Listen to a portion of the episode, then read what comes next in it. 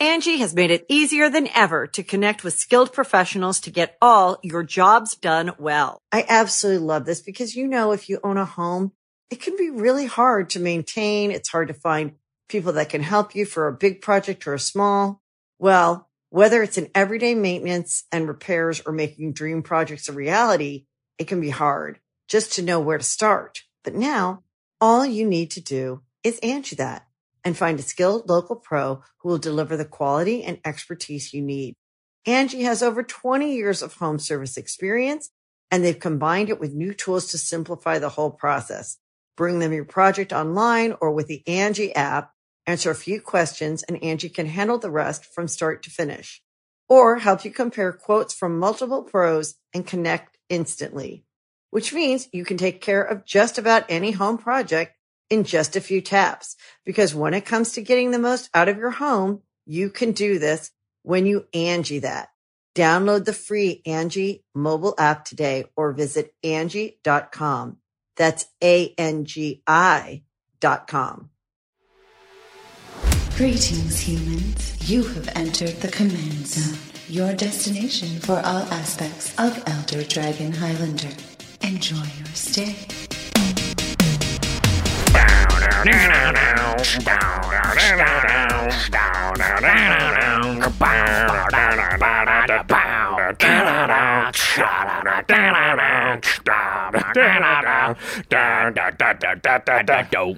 All right. I forgot to breathe in there. Nice helmet, Josh. Where'd you get that from? Thank you. Thank you. It's my authentic Viking helmet that I got in Scandinavia when I was in the museum in That is Copenhagen. actually the most authentic thing I think I've ever seen.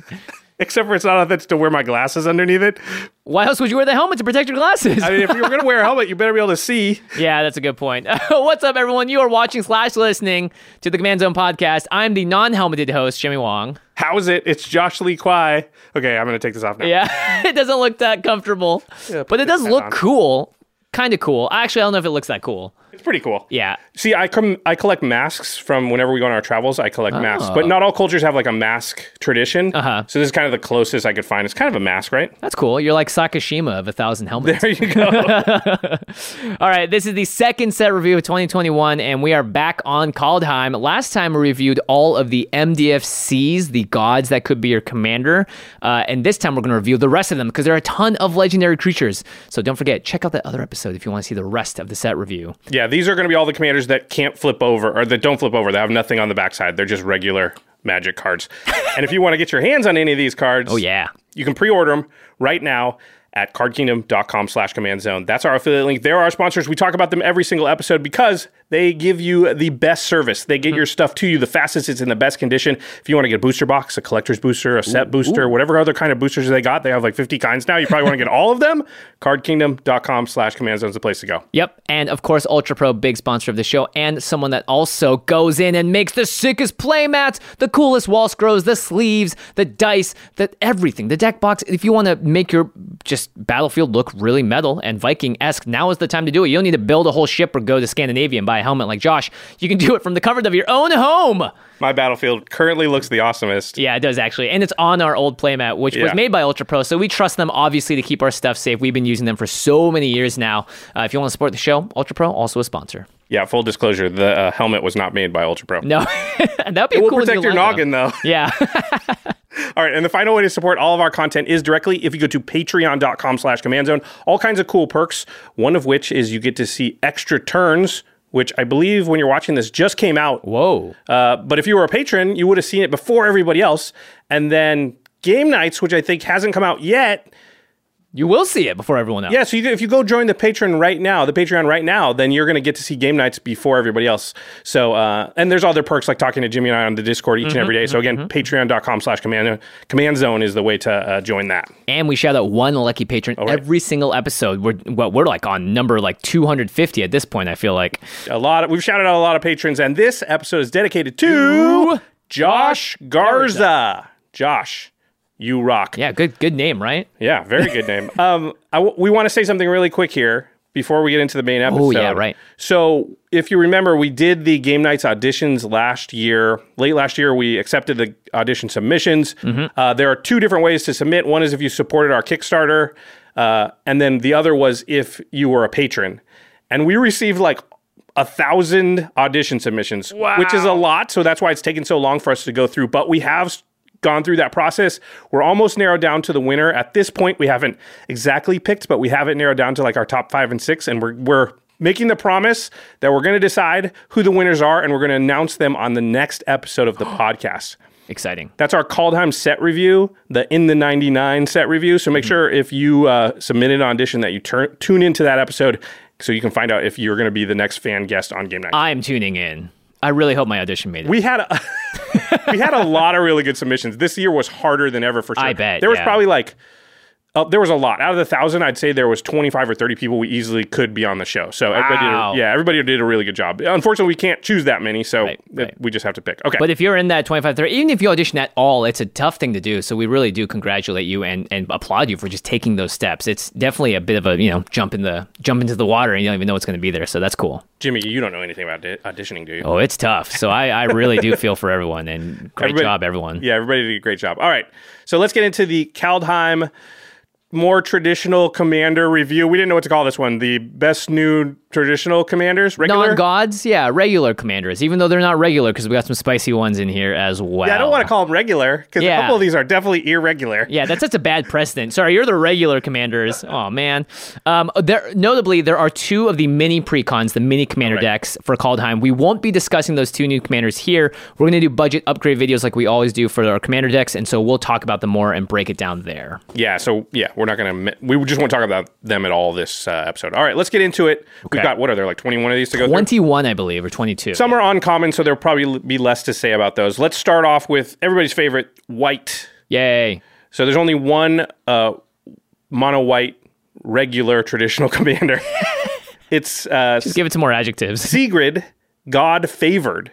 One white white for a 2 2 legendary creature, human warrior. So three mana 2 2 has flash, also has first strike, and protection from god creatures. Ah, very meta. When Sigrid enters the battlefield, exile up to one target attacking or blocking creature until Sigrid leaves the battlefield. Okay, cool. What's the last part of the card? No, that's it. Oh man. Okay, so this is similar to what White is very good at, which is exiling creatures. Um, cards like Fiend Hunter and Skyclave Apparition come to mind. Skyclave Apparition is actually really similar because when it leaves the battlefield, something happens with the card that was exiled in a way. Um, this ultimately reads like a combat trick, though, right? Yeah, and, and if it's in your command zone, that's not a very good combat trick, right? Because No. not really a trick. Not, not at all. Yeah, you're not tricking anyone. I think this is a strict upgrade to Hixus Prison Warden, which is three white white flash human soldier that when it when it, whenever a creature deals combat damage to you, if Hixus enter the battlefield this turn, exile that creature until Hixus leaves the battlefield. This can at least get an attacking creature out of the way before it even touches you. Right, you don't have to take the damage. Yeah. Also, it can be a attacking or blocking creature that somebody else is involved Right, in combat that right. you're not involved with at all. I could see that getting someone occasionally, but typically if you have a high value creature on the battlefield, you're not putting that anywhere near combat. That's just risky. If Sigrid is in the command zone, so maybe this is a card that's just kind of better in the 99. Yeah, for sure. Just it seems it's like it's more got a light surprising, right? Yeah, and first strike, right, in equipment decks seems pretty interesting, especially if you're attacking and you've got attack triggers like Wyleth or whatever. so Uh-huh. you want them to stay alive. Oh, they block with their big thing, but it it seems a little situational. I don't like these, especially creature cards that when it leaves, the thing comes back. Yeah. Because creatures are just easy to kill and they die a lot. So it's a lot safer if it's on an enchantment because it's just more likely that's going to stick around, right? Yeah, I mean a board wipe gets their creature back, which doesn't seem great. Yeah. maybe there's some shenanigans you can do where you like use Eldrazi Displacer so you can like get it back and flicker it a bunch of times. But I'd say as a mono white commander, you probably want to find some other colors to put before you put this card in the deck. Yeah, I don't think this is this feels like it's first standard or something. Just aggressively costed, flash first strike doesn't matter too much to us. protection but- from god Well, I guess it has to have creatures. Flash. Yeah, that's definitely exactly. a standard. Uh, yeah, It's like a standard plant. yeah. okay. There's got to be a few, I think, in every set, and this one seems to be very much in like the Kaldheim world too. Sigrid, God favored, is seems like it's a, a central character in the story. Maybe.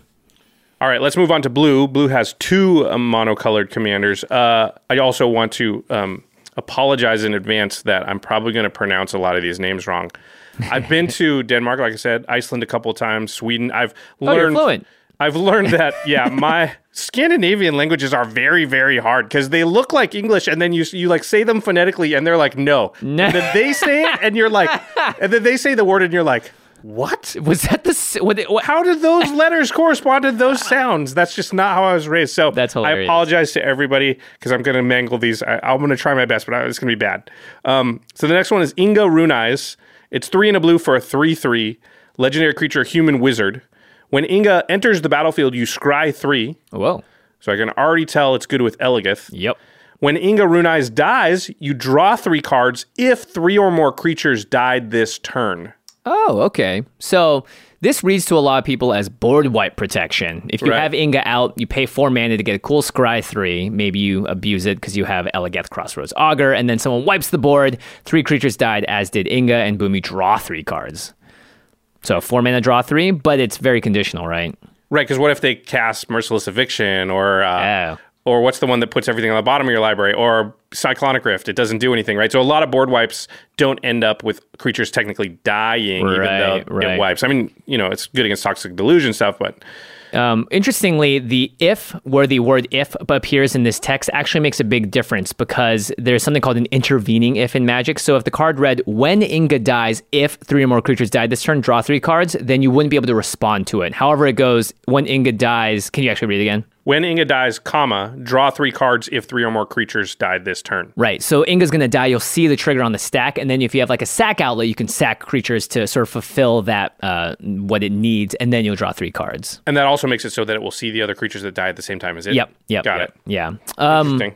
I think this is a potential fit for a Marchesa, the Black Rose deck, because you're constantly sacrificing creatures, and that seems like And they all come back. They all come back, right? And then you'll draw more cards. Inga will come back. You'll scry again.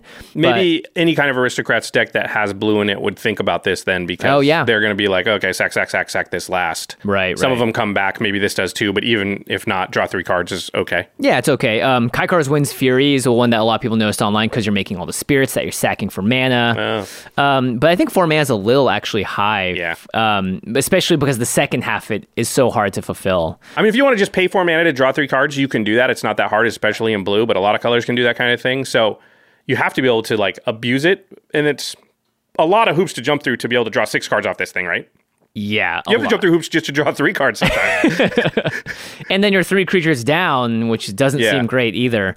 Um, I was thinking if you maybe play this in an Animar deck, you cast it for one blue to scry three, that could be worth it. Because then at the very least, you you know, it just costs nothing. sure, but you're playing Animar. Yeah. Like, you get better than that. You could just play Mulldrifter, right? Just draw the cards. Yeah, it's a good point. All right, let's go to the next one. It is also mono blue, a very cool one. This is a mythic rare. Yeah, this one actually almost took up like half a page in terms of our notes on it. We so will we'll probably time discuss this one for roughly three to four times the amount we discuss most of these because there's a lot going on here. It's Orvar, the All Form, three and a blue for a three-three legendary creature shapeshifter. Oh. Has Changeling, which means it's it's all creature types. Oh. It says whenever you cast an instant or sorcery spell, if it targets one or more other permanents you control, create a token that's a copy of one of those permanents. Hmm. Permanents. You can copy lands. You can make land tokens. Blue ramp, here we come. Yep, it's crazy. I mean, all right, sorry, I'm not done with the card yet. The second line of text, or the second, the third line of text, whatever. When it when a spell or ability an opponent controls causes you to discard this card, create a token that's a copy of target permanent. Whoa, that's any permanent now, not ones that you control. So if you have this in your hand and they make you discard, you get to just a free clever impersonator. Wow. Right? Which is pretty sweet. That's not going to come into effect that much when it's your commander. And I think we're going to see this as a commander a lot because you really need the deck to be built around it to put it in your deck. It has to have a lot of instants and sorceries that target your own stuff, specifically lands, right? Because the ability to copy your land is ramp. If I cast a spell and it puts a land into play, even if it's a token copy of a land, mm-hmm. you have now just ramped. And all you had to do was target one of your lands with an instant or sorcery to do that. Jimmy, are there a lot of ways to target your own lands Oh in blue? Oh my gosh, there are ways to target everything in blue, uh, and uh, specifically ways that are typically not played. So this card opens up a whole just mansion of cards here. So Twiddle is sort of the main one. It's a blue instant for just a blue, and it's you can tap, you may tap or untap target artifact, creature, or land. So you could tap. Cast this, untap it, make another land. You're up on mana, and you, You just gain two mana and put a land into play. That's better than yeah. rampant growth. for one blue too. That's really really crazy. Um, we'll just go down the list here. There's so many things here. I think Whim of Volrath, unfortunately, not a cheap card anymore. How but much is it? It's like in the 20s, 30s. boy. it may be because of Orvar, maybe because it's just a very powerful card, actually. It's a blue instant again for one blue, but it has buyback for two. So you can pay an additional two as you cast the spell. If you do, you just buy back the card into your hand and as it resolves. So this one just says change the text of target permanent by replacing all instances of one color word with another one, blah, blah. So you can change like something that says non red creature to non green creature, or if it says planeswalk, you can change it to swamp walk. You're rarely going to do that because you can target a permanent with this and not actually have that part of the spell resolve. So for three mana, you get a rebuy backable uh, Make a land. rampant growth, yeah. But just on on board rampant growth, yeah. Is that a sorcery or an instant? This one is an instant, so that might be It's why. an instant? yeah. If you have six mana open at the end of someone's turn, you just actually you don't need six mana. You need four mana because three cast oh it. make my god, because it gives you one mana back. It actually only costs two. Yeah, So if you have five mana and you're just sitting there with a counter spell or whatever, you get two more lands. And then nothing happens that you want to counter or whatever, then you're just like boom, ramp twice. And then next turn that means I can ramp three times or four times. And there there are a million other cards that also can target your lands. It's not like just Yeah. that one. And some of them have buyback too. Yeah, clock spinning has buyback for three as an instant, so it costs one more in the last one. But this one is like choose a counter on target permanent or suspend a card. You can remove a counter, put another counter on. Again, you don't need to have a counter because it says choose a counter on target permanent. So that is the only thing that matters when you're casting these spells is you have a permanent that can be a target. And then it goes, oh, there are no counters. Who cares? Mind games and is an instant with buyback for two in the blue. It's tap target artifact creature or a land. Magical hack is another one that changes the uh, the, the the words on the, The spell of type. permanent. Yeah, You're like, oh, that swamp now says island. yeah, but this one only costs one blue. It's an instant, doesn't have buyback. Um, there's just so many cards here that do stuff. Aquitect's Will lets you put flood counters on the land for one blue. Again, one in the blue Glamerdye does the same thing, and this one has retrace, so you can cast it from your graveyard by discarding a land card. So if you draw land, you just make another land. Jeez, it goes on forever. Churning Eddy, Early Frost. Early Frost is interesting. It's one in the blue for an instant, tap up to three target lands. Now, this is one or more, so you can't choose three of your own lands, but Do one of yours and two of theirs. exactly. Your upkeep, boom. And Because remember, Orvar says uh, if it targets one or more other permanents you control, create a token that's a copy of one of those permanents. Yep. It doesn't let you go nuts with that card, fortunately. But still, I mean, you anything that's uh, multiple targets. If you're like target three of your things, one of mine, you'll make the copy, but also do the bad thing to all their stuff. Yep, yep, yep. And then there's cards like Political Trickery, which I didn't even know this card existed. Oh, These cards It's are really, good because they cantrip, right? Oh no, this isn't. No, a this one's a cantrip. These are actually it's a two in the blue for a sorcery. Exchange control of target land you control and Oh, target right. land and opponents controls. So you can give them an island and they can't use it, and you take their best land and you copy the land that you were trying to trade to them. You're like, I take your Gaea's Cradle, give you an island, but I actually create a token that's a copy of my island when I so do that. So you get both. so I didn't lose anything, and you you lost your Gaea's Cradle, basically. Yeah, shifting borders does the same thing. Uh, and then there's a bunch that cantrip. These are really good. Shimmering Mirage uh, turns a land into another basic land type, but then you draw a card. Enervate does a similar thing to tap artifact creatures or lands, and you draw a card too. So again, any permanent. So you can copy a creature, an artifact, an enchantment if you can if you can do something with it. Um, you wrote down leap, which I thought was great because it's another cantrip, but it Yeah, it gives only a creature, creature. flying until end of turn, so you can swing with that, and then you have a blocker. Yep. Yippee! Uh, you can also combine any of the buyback stuff with like Baral, Chief of Compliance, Sa- Sapphire Medallion to just cut down on that mana cost. Yeah, Um, and then when you com- when you add that on to casting or copying cards that are like mana rocks, big mana rocks like Gilded Lotus, then you basically find ways if you have buyback cards to go infinite. You yeah, just so, make you know fifty Gilded Lotuses or whatever. yeah. So when we originally wrote this down, like that whole first paragraph is just how do you copy lands, Right. and then also you're gonna eventually because that's the most exciting thing. Like one mana rampant growth is crazy. Rampant growth is already the most played card in the format, and this is a better version of it if Orvar's out, right? One Yeah, mana- yeah, yeah, yeah. Twiddle just becomes way better than rampant growth. It costs like it untaps the land, so it costs zero mana, and so it's a zero mana put a land Into, into play. play. yeah. And deck thinning is not really a huge thing in Commander, so it doesn't even matter that on that b- behalf. Yeah. So it'd be very easy to get excited about the lands, which we are. Oh, there's two more lands I want to talk about. Speaking of which, Oh yeah. there are lands that care about how many of those type of lands are in play. So there's Cloud Post and Glimmer Post, and they are Locus lands, and they and uh, Cloud Post taps for the amount of mana equal to the amount of locusts that you have Each in- Locus on the battlefield. Yeah. uh, on the battlefield. So if you copy that like seven times, each of them, Wow. Tap for like seven. right? So if you have two of them, they each tap for two, and if you have three of them, they're each tap for three. So making copies of Cloud Post is insane. Yeah. But you don't have to just copy lands. Uh, Rachel Weeks, Game Knight, Rachel Weeks, uh, who's also on the next episode of Game Knights, Um, and we're going to talk about her commander in a little bit here that she played on the episode. But she's been building the Orvar deck and talking about it on Twitter. And she mentioned how good Mirage Mirror is in this deck. Now, we know Mirage Mirror is a staple and good in every deck.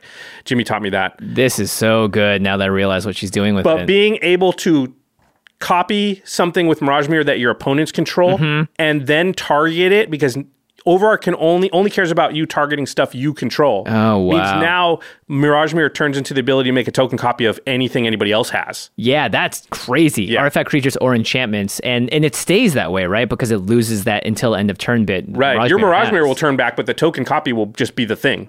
Jeez. forever. Yeah. Jeez Louise. Um, You were kind of talking about this, Jimmy, but I think boomerang Mm-hmm. effects are really, really good in this deck. So blue has a bunch of effects that are basically either return target not or return target permanent to its owner's hand, or they have a bunch that are return target non-land, Non-land, permanent yeah. to its owner's hand. Most of these cost two mana, although Chain of Vapor costs one mana, doesn't target lands. Mm-hmm. But imagine you have Gilded Lotus out, and you tap it for three blue, and you target it with boomerang, and you make a token copy of Gilded Lotus, and that Gilded Lotus goes back to your hand right. and you have one floating, and then you recast it with the Gilded Lotus that you just played mm-hmm. and one mana, and now it taps, and you could make like it, you're losing one mana every time, but if you have like seven or eight mana, you might be able to make like six Gilded Lotuses, and then if you just untap the next turn, you're probably going to win that game because you have so much mana. Like you could just take one turn where you just go. I do this five times and make five Gilded Lotuses. Uh, not to mention, yeah, if you have a Dalkanora, you can do it at instant speed. Yep. If you have Baral out, then you will be getting mana because That's it true, makes the, they the mana less. cost less. Yeah. Thran Dynamo might be able to just do the same thing. Chromatic Orrery actually will probably make you go infinite in that case. Yeah, I think that one's actually a legendary artifact, so that might not work. Oh, that doesn't work. Oh, it's okay, though. Um, it's still so powerful. And then just other stuff you can copy. Anthem Mutineer was one of the things I thought of first because think of how good it is. Anthem Mutineer comes in, exiles something, gives him a salamander, and then you target it with Boomerang, make a token copy, exile something else, and now the Anthem Mutineer is back in your hand, which you can recast and exile something else. Yep. You also wrote down Snapcaster Mage and Oh Torrential God. Gearhulk, which are some of the best cards in the format to recur and replay over and over again. Look at how this works with Torrential Gearhulk, for, for example.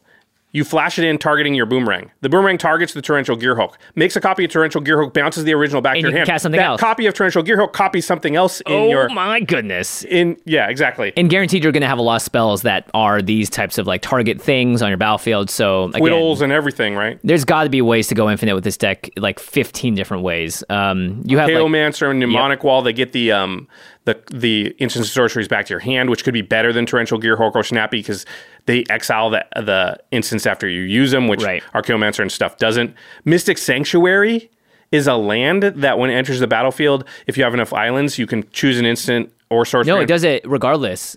Oh, well, you're right. You're right. Yeah, you have to have So three You islands. have to have three islands. It enters the battlefield untapped, and then you put a target instant or sorcery from your graveyard on top, of of your, your library. libraries. Yeah, You just boom at instant speed. Oh, before I'm going to make a copy of my Mystic Sanctuary. I'm going to put this on top of my library. That's a way to go infinite, maybe with extra turn spells. You know, if, Yeah, you, if you don't if you don't care if you have friends or not. yeah. You have precognition field, which lets you play in blue. That lets you play cards, instant and sorceries off the top of your library, which is probably just good in this deck anyway. And that's a way to go infinite with Mystic Sanctuary because if you can find a way to cast that top card for free, Right. then now you can just copy Mystic Sanctuary over and over again and keep putting that thing back on your Oh, library. You're right. You're right. Yeah, yeah, yeah. Yeah. A- another big thing too is all the MDFCs. It's a great way to bounce one that you played as a land, get it back to your hand. Now you can cast it as a spell, but you still have the land left over. Yeah. Oh, yeah. Because you want to bounce those. Yeah, that's that's amazing. Uh, I also think things that target multiple things are really good. So Sublime Epiphany, Mystic Confluence. Think of how good Sublime Epiphany is, especially in a deck that has Archaeomancer and Mnemonic Wall that Mm-hmm. you're making tokens of. Because you're like, play Sublime Epiphany, counter your thing, bounce this thing of mine, make a copy of this other thing, uh, and then. Get it the Sublime Epiphany back because it's an Archaeomancer or a Mnemonic Yeah. Wall. You know what I mean? And I know I'm sitting there, you know, Torrential Gearhulk, this other thing, because that's what I made a copy of. That's crazy. Anytime you create something like this says create a token that's a copy of target creature you control, you get two copies.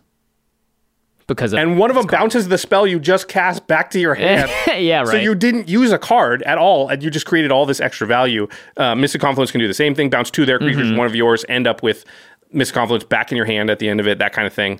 You know, or counter their spell, whatever. yeah. Yeah. So I think anything that targets multiple things like that. thi- Yeah. Yeah. This is so powerful. I. I like this with both of the Sakashimas as well oh because Oh these are cards that enter as copies of other stuff. So you can just, you know, You make copies of Orvar. copies of other copies. Yeah, copy an Orvar. Oh Imagine my I gosh, you twiddle my land and get three lands or something. Oh, Yeah. At that point, also, you're just I make I can twiddle you. my Sakashima. right. and now make an, a fourth copy of Orvar, a fifth copy of Orvar. No, actually, if I total my Sakashima, I have four Orvars. If I total again, I have eight Orvars Jeez Louise. because Sakashima makes the legendary rule not count. Yeah, yeah, yeah. You So- just make a billion Orvars. And then the next one, yeah, it's like every twiddle I cast or boomerang I cast It just- makes 10 lands, which means like I mean, we see where this goes. instant win at that Yeah. point. Yeah. Um, if you are going to play this in the 99, uh, Volrath the Shape Stealer, because we did talk about Whim of Volrath, this is a card that becomes a copy of another creature with a counter on it, and then it's except it's a 7 5 and has the ability to become another copy. So it becomes a copy. You have Orvar out, you can copy that and it becomes something else, and then your original turns back. So a lot of shenanigans you could do here. It's kind of like Mirage Mirror. Yeah. Yeah. Yeah, yeah. That's pretty cool. And then don't forget, you got enchantments, planeswalkers, all that good stuff. Um, there is a card called Psychic Corrosion. That's an enchantment. Whenever you draw a card, each opponent mills two cards. You have all these cantrips. You just make a bunch of Psychic Corrosions, just mill everyone out.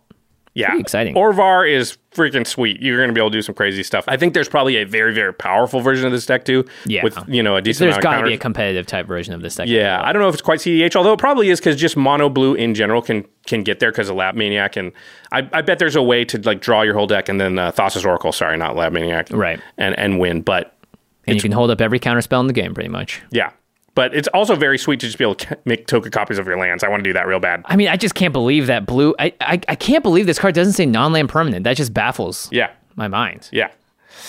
All right. And He isn't. Oh wait, one last thing. He's a changeling, so if you have a tribal deck, he he can guaranteed go into any tribal deck that can play blue. Just saying. All right. Uh, on to black. It's Varragoth, Blood Sky Sire. There's no the. Two and a black for a 2 3 demon rogue has death touch. Is this our first instance of boast? I think so because we talked about it uh, last set review, but we never actually saw an instant of it. Okay, so this card has boast. So boast, you pay one in a black, and target player searches their library for a card, then shuffles their library and puts that card on top of it. I'm sorry. What? But you can activate this ability only if a creature attacked this turn and only once each turn. So you can only boast once per turn. But then, yeah, you choose someone to vampiric tutor, basically. Yeah, pretty exciting because you can obviously do this to yourself. It's it's a tutor on an attacking creature. It's got death touch, so it's gonna be hard to block. This seems like a slam dunk in Tymna the Weaver because you get to Oh, yeah. attack with them, put the card on top, and then Tymna lets you draw that card immediately that same turn. That's pretty sweet. Same thing with Marchesa the Black Rose. This is the kind of card that you want to be able to, you know, because people are going to block the heck out of this. But you don't care because it's going to come back. Yeah. Um, you can even use reconnaissance on a card like this because it, Mm. it will. You can literally attack and then immediately use it before any blockers or anything declared, so you can then take it out of combat with other means. Maze of Ith. Yep, you Maze of Ith, yeah. Yuriko the Tiger's Shadow, I think, is really sweet with this because you get to Commander Ninjutsu Yuriko for this card, but you've boasted, so you put the highest CMC thing you want on top of your deck. Yuriko smacks them, flips it over, and does damage to everyone. Oh, you stack it. So on attack, Yuriko. Oh, yeah. On you attack, do this you first. boast. Yeah. and then Yuriko, it's unblocked, and then boom, you know you put the oh you put expropriate there or something. Yeah. Wow, Pretty exciting. That's pretty sweet. Yeah. Jeez. So, uh, oh yeah, and if you have opposition agent out, and then you make someone Oh, else tutor yeah. their library, because it's any player, then you steal can their best card? Steal their best card. Yeah. It's a pretty good play just to get the best card so that it's not in their deck anymore. Especially if they're like some you know they've got like a combo win or something. You Yeah, can just yeah, take out like the scary card. Oh, and extra combat steps again, not a combo with this because you can only boast once a turn on yeah, each card. It's not once you- per attack or anything. Yeah, yeah. Um, and then I was thinking, this is actually pretty interesting politicking. Like, hey, just take a couple damage. I'll let you find your best thing because so and so is going out of control over here. Yeah, you got a board wipe in your deck. Okay, I'll do this if you promise to get your board wipe. Yeah, it also like- kind of blinks their next turn. Right, yeah, because they have to do that. It's Yeah. like a wish claw talisman type effect, but you don't have to necessarily give them the effect. Uh, somebody said Ob Nixilis the Unshackled, the one that deals a bunch of damage when you Oh, search right, your anytime you search, yeah. Yeah, that's because you force them to search. And they also have to sack a creature, so they lose 10 life, sack a creature, and then they search for something. Problem can- is they're going to search for something to kill Ob Nixilis probably. yeah, probably, jeez. But if like there's a way for them to, you know, that take 10 damage out of nowhere, that could be a big game, especially Yeah. when we start with or they could be dead. Yeah, there you go. All right, that's cool. All right, moving on to Jimmy's favorite color. We're now in red. Woohoo! This can't be how you pronounce this card, but this is how I'm going to say it. So it's Arnie Broken Brow. Broken Brow. It's like Arnold Schwarzenegger. Arnie Broken Brow. Yeah, Brow. Broken Brow. Brow, there we go. Yeah.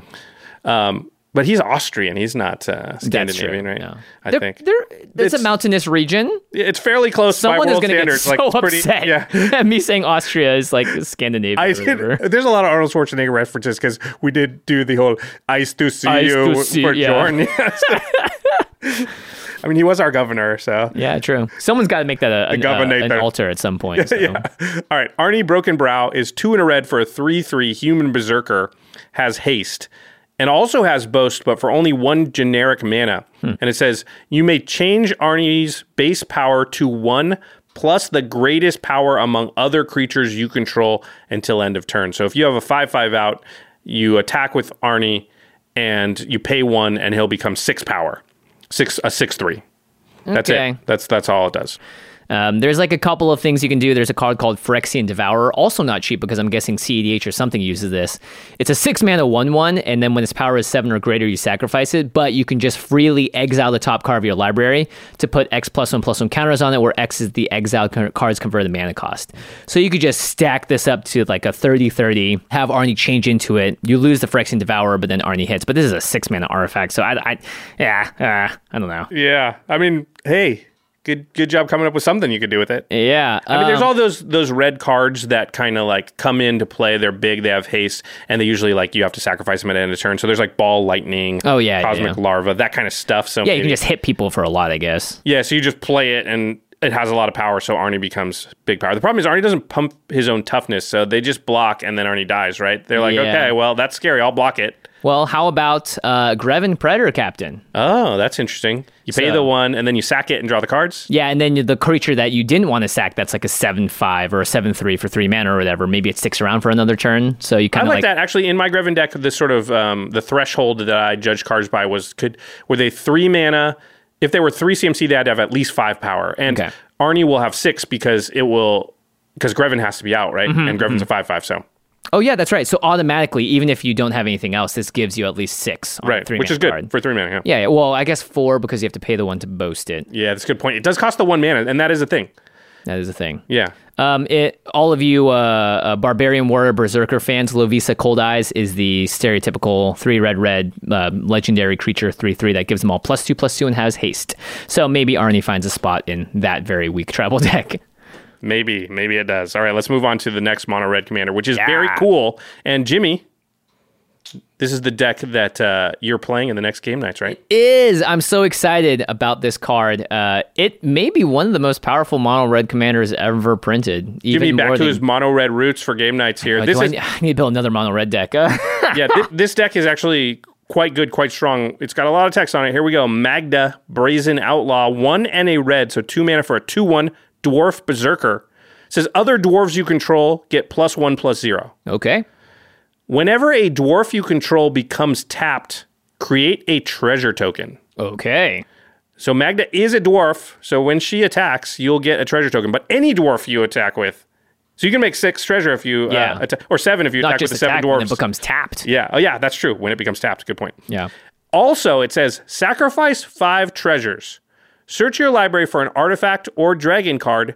Put that card onto the battlefield. Oh. Then shuffle your library. And Magda can do this as many times as you have five treasure. So if you have 15 treasure, you can do this three times and you can do it at instant speed. Yeah, this is nuts. Um, any artifact or dragon. Artifact is the big one, as those typically are the most powerful sort of cards across every deck. Uh, and the fact that it is, a, it is not on attack, it's when they get tapped, means that there's a lot of things you can do here. So the internet went a buzz. The, the cards that everyone's talking about are Dwarven Bloodboiler, mm. which is a red, red, red dwarf that just says tap an untapped dwarf you control. Target creature gets plus two, plus zero until end of turn. So you can just freely tap dwarves, including itself. You don't even have to care about the plus two plus O part. It can be on end step before your Yep. turn. Boom, Yep, make yep. five treasures or whatever. Yeah.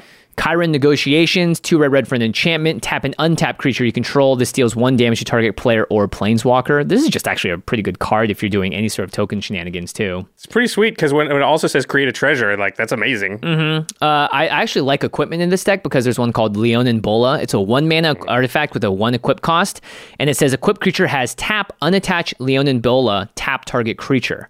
So you pay one to tap this, uh, attaches to an, a dwarf. You tap it to unattach to Leonin Bola, and then you can use it to tap another dwarf, and then you can tap it and you can equip it to something else. But that right there gets you two treasures just off of a, off of like one activation, which is pretty cool. It's also pretty good if you're like, uh, before combat, I tap down your big scary thing so it can't attack me. Yeah, exactly. So And I get having- treasure. and it only costs one to re-equip, so that's pretty decent, um, all things considered. Vehicles seem pretty good in this deck too, because every time something has an equi- uh, crew cost, you can tap any number of creatures you control total power X or more, where X is the uh, the the crew cost. Yeah, so, you can overcrew. yeah, you can overcrew. You can stick every dwarf you want into a smuggler's copter or a mobile garrison. When it attacks, untap another target artifact or creature you control. So then again, it Oh, that's has a little bit of like shenaniganery you can do around there. Because you can tap him to crew it, get the treasure, and then untap one of the dwarfs to get another treasure later. Yeah, and, and especially if you have like Kyren Negotiations out, you know, there's Oh. lots of things you can do here, um, just to get extra uh, get extra value out of all of it. Um, and then making a ton of treasure seems pretty good in this deck. Brass's Bounty is a six and a red sorcery for each land you control. You create a treasure token. Dockside Extortionist, which is just absurdly expensive now, does the same thing. Obviously, gets you a bunch of treasure. There's a new card, really exciting. We'll definitely talk about this in the set review, but it's called Goldspan Dragon. Yeah, this is cool. Three red red for a 4 4 flyer with haste. Whenever Goldspan Dragon attacks or becomes the target of a spell, you create a treasure token. And treasures you control have tap, sacrifice this artifact, add two mana of any one color. They create double. Yeah. It's pretty sweet. In this deck, I think you don't mind necessarily sacking the treasures just to ramp. Early. No, no, I think that's what you do early, and then later when you've got enough, they kind of become the plan of like, all right, now if Magda's on, around on the end step before my turn, Yeah. you better all be scared because think of some of the artifacts that can come out. Blightsteel Colossus can come out. You know, any dragon, like those Mm-hmm. Any are some of the scariest creatures in Magic, and they're coming out with virtual haste. Yeah, and Mycosynth Lattice is the big one that everyone talks about. it's a six mana artifact. All permanents are artifacts, and then all the cards that aren't on the battlefield, spells and permanents, are colorless. So it allows you to get any card in your deck now. Yeah, well, uh, yeah, they are all permanents are artifacts, and they're not all cards that aren't on the battlefield are colorless. So, Oh, it- it doesn't turn them into artifacts Yeah. when they're not in your deck. Oh. but this is just like one of those things where you put it out there, everyone kind of just like, and you just have like a vandal blast. You just wreck people's lives because it turns their lands into artifacts too. Purphoros, the blonde, the bronze blooded, which is the ner- new Purphoros, seems pretty good because you're going to have a bunch of big dragons in the deck. So you don't want to have those stuck in your hands. Yeah, and Purphoros specifically also does artifacts or red creature Yeah. cards, and not many people can put sneak attack into every deck, so that's a great replacement for it. I even thought Soul of New Phyrexia, one of my old favorite top artifact cards, would be great just because it's a 6 6 trampler that you can pay 5 to give your permanents indestructible until end of turn. So you already have that usually with 5 treasures. If you're in a really tough spot, you can do that to just give everything, you know, anti board wipe protection, and you're going to need a little bit of that in this deck. Yeah, it gives Magda the utility, not just, hey, I can bring out something scary. Also, I can do some tricky stuff like save my board from a board wipe. Yeah, That's Phyrexian Triniform is a huge artifact creature Oh, yeah. too, uh, from Commander Legends. And then Dragon wise, uh, Uh, Null Spine Dragon. It's a great card to get out at instant speed because this is a five red red dragon. When it enters the battlefield, you may discard your hand and draw cards equal to the damage dealt to target opponent this turn.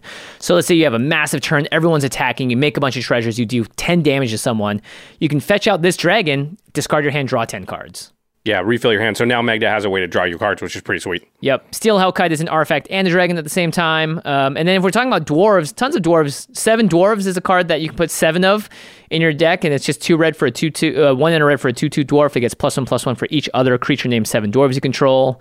Um, that's if you're just trying to fill dwarven space, I guess. Well, and also the fact that they can get bigger. Like two three threes is actually pretty good because you want to be able to, like, And they become four threes with Magda out too. yeah, and you want to be able five to attack because that's going to be the main way you're going to be able to get tapped. Hopefully, you have this, you know, an equipment or something. But if you don't have that out, Yeah, you're gonna. but need- early in the game, they're two drops. You're Mm-hmm. usually going to be able to attack. Yeah. Uh, Dwarven Recruiter is like Goblin Recruiter, but for dwarves.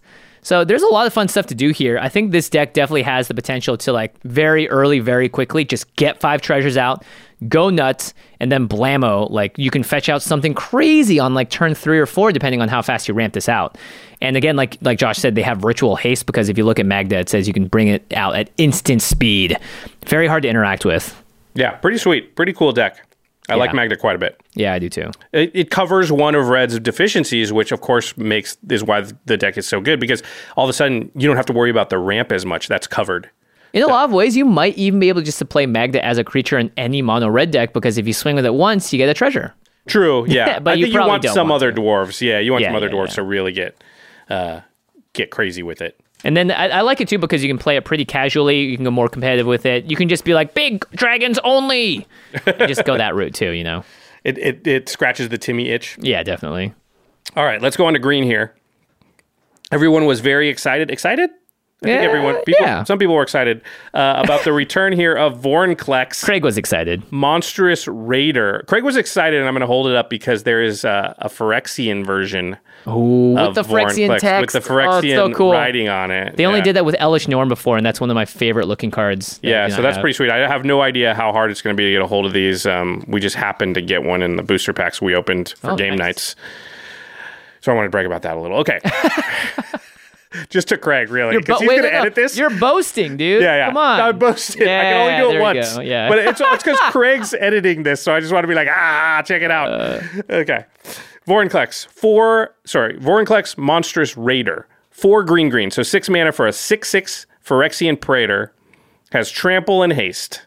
It says, if you would put one or more counters on a permanent or player, put twice that many of each of those kinds of counters on that permanent or player instead. Very familiar. yeah, that's huge. And I bet you can guess the next part then. If you would put if oh sorry, it's not the um all right, it's not the tokens thing though. It doesn't do the other part of doubling season, right? Yeah, I bet you can't get the next, Yeah, next, yeah. next part. It says if an opponent would put one or more counters on a permanent or player, they put half that many of each of those kinds of counters on that permanent or player instead, rounded down.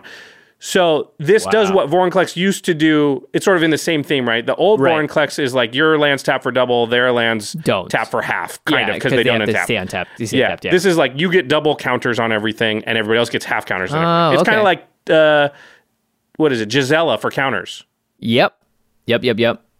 This is interesting. This is doubling season basically, but for one mana more. Uh, more importantly, like it, it is it's a hate bear against other counter decks. Your dub it just turns off their doubling season. It turns off a lot of things. It turns off an infect deck almost entirely. Yeah, that's crazy. Um and that's I why think I was saying haha to Craig. it's okay. He's gonna get his revenge with two cards down with the, the mono green card. Um, yeah, I mean, like I think having a redundant version of doubling season in any deck that wants it seems Yep. pretty good. It doesn't do the token doubling. It only does the um the, interaction with planeswalkers is what we're kind of talking about, really, right? That's the other big thing that doubling season does is it makes the planeswalkers come in with double uh, loyalty, and and this Vorinclex does do that. If you're playing it with blue, it just goes infinite with Jace Cunning Castaway because Jace comes in with three and then doubles up to six. And then his minus five is create two tokens that are a copy of Jace Cunning Castaway, except they're not legendary. Those tokens come in at three loyalty or six. Six, and then blah, so you just make infinite Jaces. I mean, any pla- planeswalker that does stuff with doubling season will do stuff with Vorinclex. Yep. Yeah. They do the same thing, basically. Yeah. Yeah, it seems kind of fun if you play it with Phylath because that card's just adding tons of plus one plus one counters on target plants. Um, and then uh, I was thinking it, this kind of is bad sometimes because if your opponent has a combo has a Glen Elendra Archmage, they get it back and the persist counter doesn't come on it because it, it rounds it down. So you just it just comes back and just will instant persist forever. So like the Kitchen Finks combo, if they have a sack outlet, they can just infinitely gain life the moment you play this Vorinclex. Wow. So if they have, have sack, out, sack outlet with like murderous red cap, all of a sudden you can't. Yeah, Oh, I didn't even think of that. Yeah, because Infinite it, life it's with kitchen rounded finks. down. If yeah. it's like rounded up, then it would always get at one. It would still be the same. But this, if it only putting one counter on it, rounds it down to zero. Oh, it's really bad against Glen Elendra, Murderous Redcap, Kitchen Finks. yeah, Oh, and those cards see a lot of play. I didn't even Mm-hmm. think of that. That's, that makes this card significantly worse. yeah. I think you're the you're if you play this card, you want to do it and then try and win very quickly, or hope that your meta doesn't have that sort of effect. That's interesting. Um, also, if they have a saga, it is not going to happen because it tries to place a lore counter. That lore counter will never hit the saga, so you just turn their sagas off. Oh, that's really gone. interesting. So that that is another yeah. So it's like it's weird. It it's good, it's bad, it's great, it's awful, it's a lot of things. It's Vorinclex. it's good, it's bad, it's great, it's awful, it's foreign. It's Vorinclex. Yeah, we just made the commercial for it. All right. Uh, the next mono green. There are three mono green commanders. If you remember, um, mono green Oh, had right. less of the MDFC commanders. yeah, they only had one, I think. So Yeah, so they got an extra yeah. traditional commander here. Um, so the next one is Toski, Toski, Bearer of Secrets. Toski. This this is Rachel Weeks' uh, commander that she plays on the next episode of Game Knights. She she pronounces it Toski, so I think so. So Toski how, sounds cuter too, and it's pretty cute. so that's how I'm going to say it. Toski, Bearer of Secrets. Three and a green for a one-one. Legendary creature, squirrel. Woo! Legendary squirrel. Yep. This spell can't be countered. Hmm. Well, four mana, one one. I'm. I don't know why I'd want to counter it. it has indestructible. Oh, that's a reason. Getting better. Toski attacks each combat if able. Has to attack. Has indestructible, so it's not going to die, but you can't just hold it back on defense. Now we're like, now we're back into that. I don't want Why is there another downside? It's a four mana one one. yeah, I'm like, don't want to counter it. Maybe I'll counter it. I don't even want to counter it. It can't be countered anyway. All right. Well, the last ability is pretty good. It says when whenever a creature you control deals combat damage to a player, draw a card. Yay! So this is cool because Edric Spymaster of Trest, which is similar to this, has any creature dealing combat damage to one of your opponents, is controller may draw a card. This is one sided, so that's a lot better in, in the decks that want to go wide and draw a ton off of a commander like this. Right. Your opponents cannot draw cards off of Toski. Yeah. Um, now, Toski is, fits great in a bunch of 99s as well. If you're playing any of the mutate decks, Toski is not a human. It is definitely a creature. Oh, so, Illuna and Otremia are both cards that, that want to have an indestructible card to mutate onto because that way you're not going to as easily lose it. Yep. Which makes a lot of sense. Um, and then you're sort of like back onto the Volrath the Shapestealer plan because you can like copy whatever you suit this thing onto, right? Like you can like you you like mutate some crazy thing Volrath is out or whatever, you copy that and I don't know. It it seems interesting. Yeah, it feels like you want to go wide. You want to make a lot of squirrels or a lot of tokens of one ki- of any kind, really, because whenever a creature you control deals combat damage to a player, you draw mm-hmm. a card. So it doesn't matter how hard each creature is hitting for individually. It really matters how many creatures are connecting with your opponents. That's how many cards you'll draw. Right. So it feels like it wants to push you in that direction of go wide. Yeah, if you play Druid's Call, it's an enchantment. Whenever an enchanted creature is dealt damage, its controller creates that many 1 1 green squirrel creature tokens. So now they can't even block him. Otherwise, you make more things that draw more cards or block her, or I don't even know what Toski is. Um, and then there's Ohran Frostfang, gives your creatures death touch, and it's very similar. Whenever creature you control deals combat damage to a player, you draw a card. So, Yep. I think you probably want to put some things in the deck that give Toski vigilance ah, okay. because it is a great blocker because it's indestructible. Rachel Yeah. likes to say it's indestructible squirrel. and uh, yeah, you want it to be back to block too, but it has to attack each combat fable. So you know, you're not, you, if it doesn't have vigilance, you can't hold it back. Yeah. Yeah, pretty cool. I think this is you know could be a really fun squirrel-ish deck, you know, and mm-hmm. having indestructible in commander is a great way to and not like this almost feels like it's a card for someone that's just getting into the game. Can't be countered, so there's no feel bads there. Indestructible is gonna dodge a lot of removal and just is gonna smack people for a lot and draw you cards. Yeah, so you can really build around it without worrying that it's going to go away and your whole deck's going to be turned off. And at the same time, it doesn't feel like an effect that's so crazy powerful that Yeah. it's like, you know, broken. So yeah, I kind of like where Toski sits. He's kind Which of is- which is in a tree. though, right? Yeah. I was gonna like, where's the pun? it's coming. All right. The third mono green commander is Finn the Fang Bearer. It's one in a green for a 1 3 human warrior. This one's uncommon.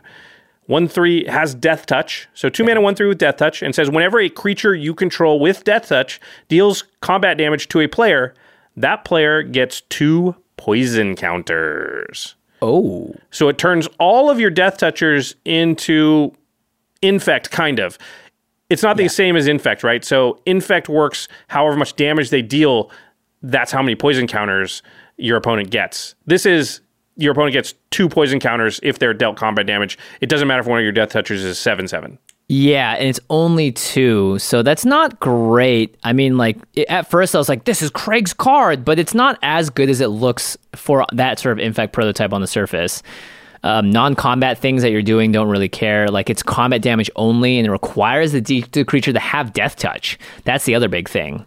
At least it doesn't take away their normal combat damage, which I kind of like. Yeah, yeah, yeah. So it's kind of added. But yeah, how many death touch creatures does your deck have to have or normally create to make this good? It's a lot, right? Because yeah, just it's giving almost all of them, right? yeah, just giving four poison counters to somebody is not that great. It only is good if you can regularly hit them with five five times with the death touch creature, and that's a lot. Yeah, so I think you're actually putting this in the 99. So people have been trying to build Death Touch decks with Glissa the Traitor or Ch- Chevill being the monsters.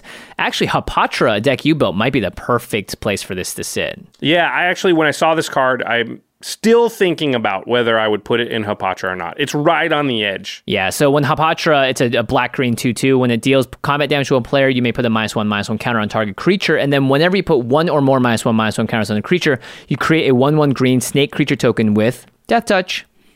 So maybe it's like an alternate win condition then. You have 20 snakes, but you can't kill them with it. But now with this card out, boom, you swing with everything. Everyone gets two poison counters per snake that hits.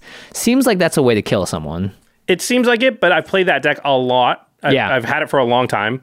Uh, it's one of the decks from an early episode of Game Knights. Mm-hmm. And honestly, like in most games, I don't swing with a lot of snakes more than once. Oh. Right? You either swing with a lot of snakes and you Craterhoof Beastmaster Ascension, Triumph for the Hordes, whatever it is, and win. But you very rarely are like, hit you with four snakes, Yeah. hit you with three snakes, next turn hit you with three more. And you've and if you ever have like eight or nine snakes and you're swinging, you're winning that turn because you have Beastmaster Ascension or something else. So does So I guess this is just like kind of redundancy, but it's not even as good as Beastmaster That's the question. Would it replace Beastmaster or Craterhoof or one of those? And I Mm-hmm. don't think it's as good as one of those because there are times when like it's not going to punch you through the damage and win where those cards would. And I don't think there are any points where this would punch through where those cards wouldn't. Does that make sense? Yeah. I mean, it's tough to make this card work. You want it like the Death Touch dot deck isn't as f- fleshed out as the the Menace Menace deck. Yeah. You've got Hooded Blightfang, which is in black, and it's whenever a creature you control Death Touch attacks, each opponent loses one life, you gain a life.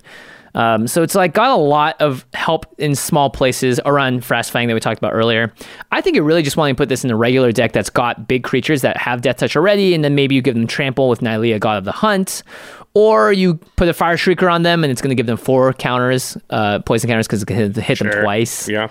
So this looks a lot more impressive, I think, and it's a lot scarier than it actually is. I think they've been sort of going in the direction of this keyword tribal with menace, death touch, trample, some of Flying even, yeah. Flying's more there than the rest. I don't think death touch is there, but this card maybe gets better as the years progress because they tend to give us a few little pieces for this. It looks like like every Yep. you know every set's getting like one or two or something. So maybe in like two years we hit critical mass and that deck is a thing. Yeah, absolutely. All right, we are through all the monocolored traditional regular commanders, but we still have all the multicolored ones to go, and there are a lot of them, as you can see in my hand here. Twelve! So, yeah, but before we go through all those, we're going to take a quick break and hear a message from our sponsors. Angie has made it easier than ever to connect with skilled professionals to get all your jobs done well. I absolutely love this because, you know, if you own a home, it can be really hard to maintain. It's hard to find people that can help you for a big project or a small. Well, whether it's in everyday maintenance and repairs or making dream projects a reality, it can be hard just to know where to start. But now all you need to do is Angie that and find a skilled local pro who will deliver the quality and expertise you need. Angie has over 20 years of home service experience and they've combined it with new tools to simplify the whole process. Bring them your project online or with the Angie app, answer a few questions and Angie can handle the rest from start to finish or help you compare quotes from multiple pros and connect instantly, which means you can take care of just about any home project in just a few taps. Because when it comes to getting the most out of your home, you can do this when you Angie that. Download the free Angie mobile app today or visit Angie.com. That's A-N-G-I dot com. Tomorrow, only on Disney Plus. My name is Taylor. Welcome to the Eras Tour. Experience Taylor Swift's record-breaking Eras Tour. Does anyone here know the lyrics? Taylor Swift The Eras Tour, Taylor's version, with four additional acoustic songs. Streaming tomorrow, only on Disney Plus. Pulling up to Mickey D's just for drinks? Oh, yeah, that's me. Nothing extra, just perfection and a straw. Coming in hot for the coldest cups on the block. Because there are drinks, then there are drinks from McDonald's. Mix things up with any size lemonade or sweet tea for $1.49. Perfect with our classic fries. Price and participation may vary, cannot be combined with any other offer. Ba da ba ba ba. All right, we are back reviewing all of the non-god MDFC, non-MDFC legendary creatures from Kaldheim that can be your commander and also might end up in your 99, but mostly we're talking about from the perspective of being as your commander. We don't know how to uh, designate them. Yeah, is that too long They're the of ones a that you can't title, flip you over. think? Yeah. Is that- the whole thumbnail is just text. Even the, yeah. oh boy, we've been doing this too long. All right, what's next up, Josh? All right, These are all multicolored, but Yeah, we're going through the multicolored ones. We're going to go through them in alphabetical order. So the first one is Aegar, the Freezing Flame. I have the cool uh, showcase frame foil Oh, for this one. foil. Yeah, Woo! look at that. The showcase frames on this set are really you sweet. jealous yet, Craig? All right, it is uh, one blue, red, so three mana total for a 3 3 legendary giant wizard. This is an uncommon as well. Says whenever a creature or planeswalker an opponent controls is dealt excess damage, if a giant, wizard, or spell you controlled dealt damage to it this turn, draw a card. Oh. There's a lot to unpack there. Excess damage is damage over the amount of toughness they have. So, so first of all, anytime a creature your opponent's control is dealt more damage than toughness they have, then you're going to ask, was that creature dealt damage by a giant wizard or spell you controlled this turn? Right. Any of the giant, comma, wizard, comma, spell. The spell is the big one because that seems like what's going to be doing the most damage here. And it can, the damage they're taking that's got excess damage can be from a giant wizard or spell. It can be like this, the giant, yes, you go, they're taking seven damage, they have four toughness. That's three excess damage. And you go, did they take damage from a giant wizard or spell? And you go, yeah, the thing that's hitting them is a giant. Yep. So then it, it qualifies and you will draw a card. Yeah, One card. three for the yeah. You just roll one card per creature. Right. But it could also be like you attack with a 2 2 giant. There aren't any 2 2 giants. You attack with a 4 4 giant. They attack with, they block with a 1 6. Mm-hmm. Right? That's no excess damage. But then that thing has taken four, Four damage. damage. It's got four damage marked on it. And you go lightning bolt. Ooh. There's one excess damage there. Draw and it's taken damage from a giant. Well, that is a spell too. Draw a card. So a little confusing. Uh, hopefully that makes sense. I don't know. Yeah, and I'm sure there are a lot of wizards out there. Pingers as well might be a way to, you know, uh, I guess like could you ping something that's already received lethal damage if you do it in reaction and that's excess damage? No, like it's already dead. I think it would have to be indestructible, but that's still, I don't know exactly how that works. That's a really good question. Yeah. Uh, we'll, we'll have to ask a judge on that. Anyway, In- yeah. Mm-hmm. you called this splash damage when we talked about it, or uh, it's basically trample but for direct damage spells or effects or creatures or whatever, what have you. Kinda, yeah. It doesn't actually trample over, but you just get an additional effect here, which is Right. draw a card. So all the same cards that we talked about for what was that? Toralf. Yeah. yeah, still work. So blasphemous act, chain reaction, Chandra's ignition, star of extinction, earthquake. There's a ton of them in red that deal a lot of damage to each creature. And if Aegar's out when you do that, then all the creatures that you're dealing excess damage to. Blasphemous Act will probably do all the creatures. You'll Oh. draw a card for each of them. What if Aegar dies? only only the ones your opponents control. Yeah, yeah, yeah. Yeah. Aegar will still see him if he's dying at the time when all the damage was dealt.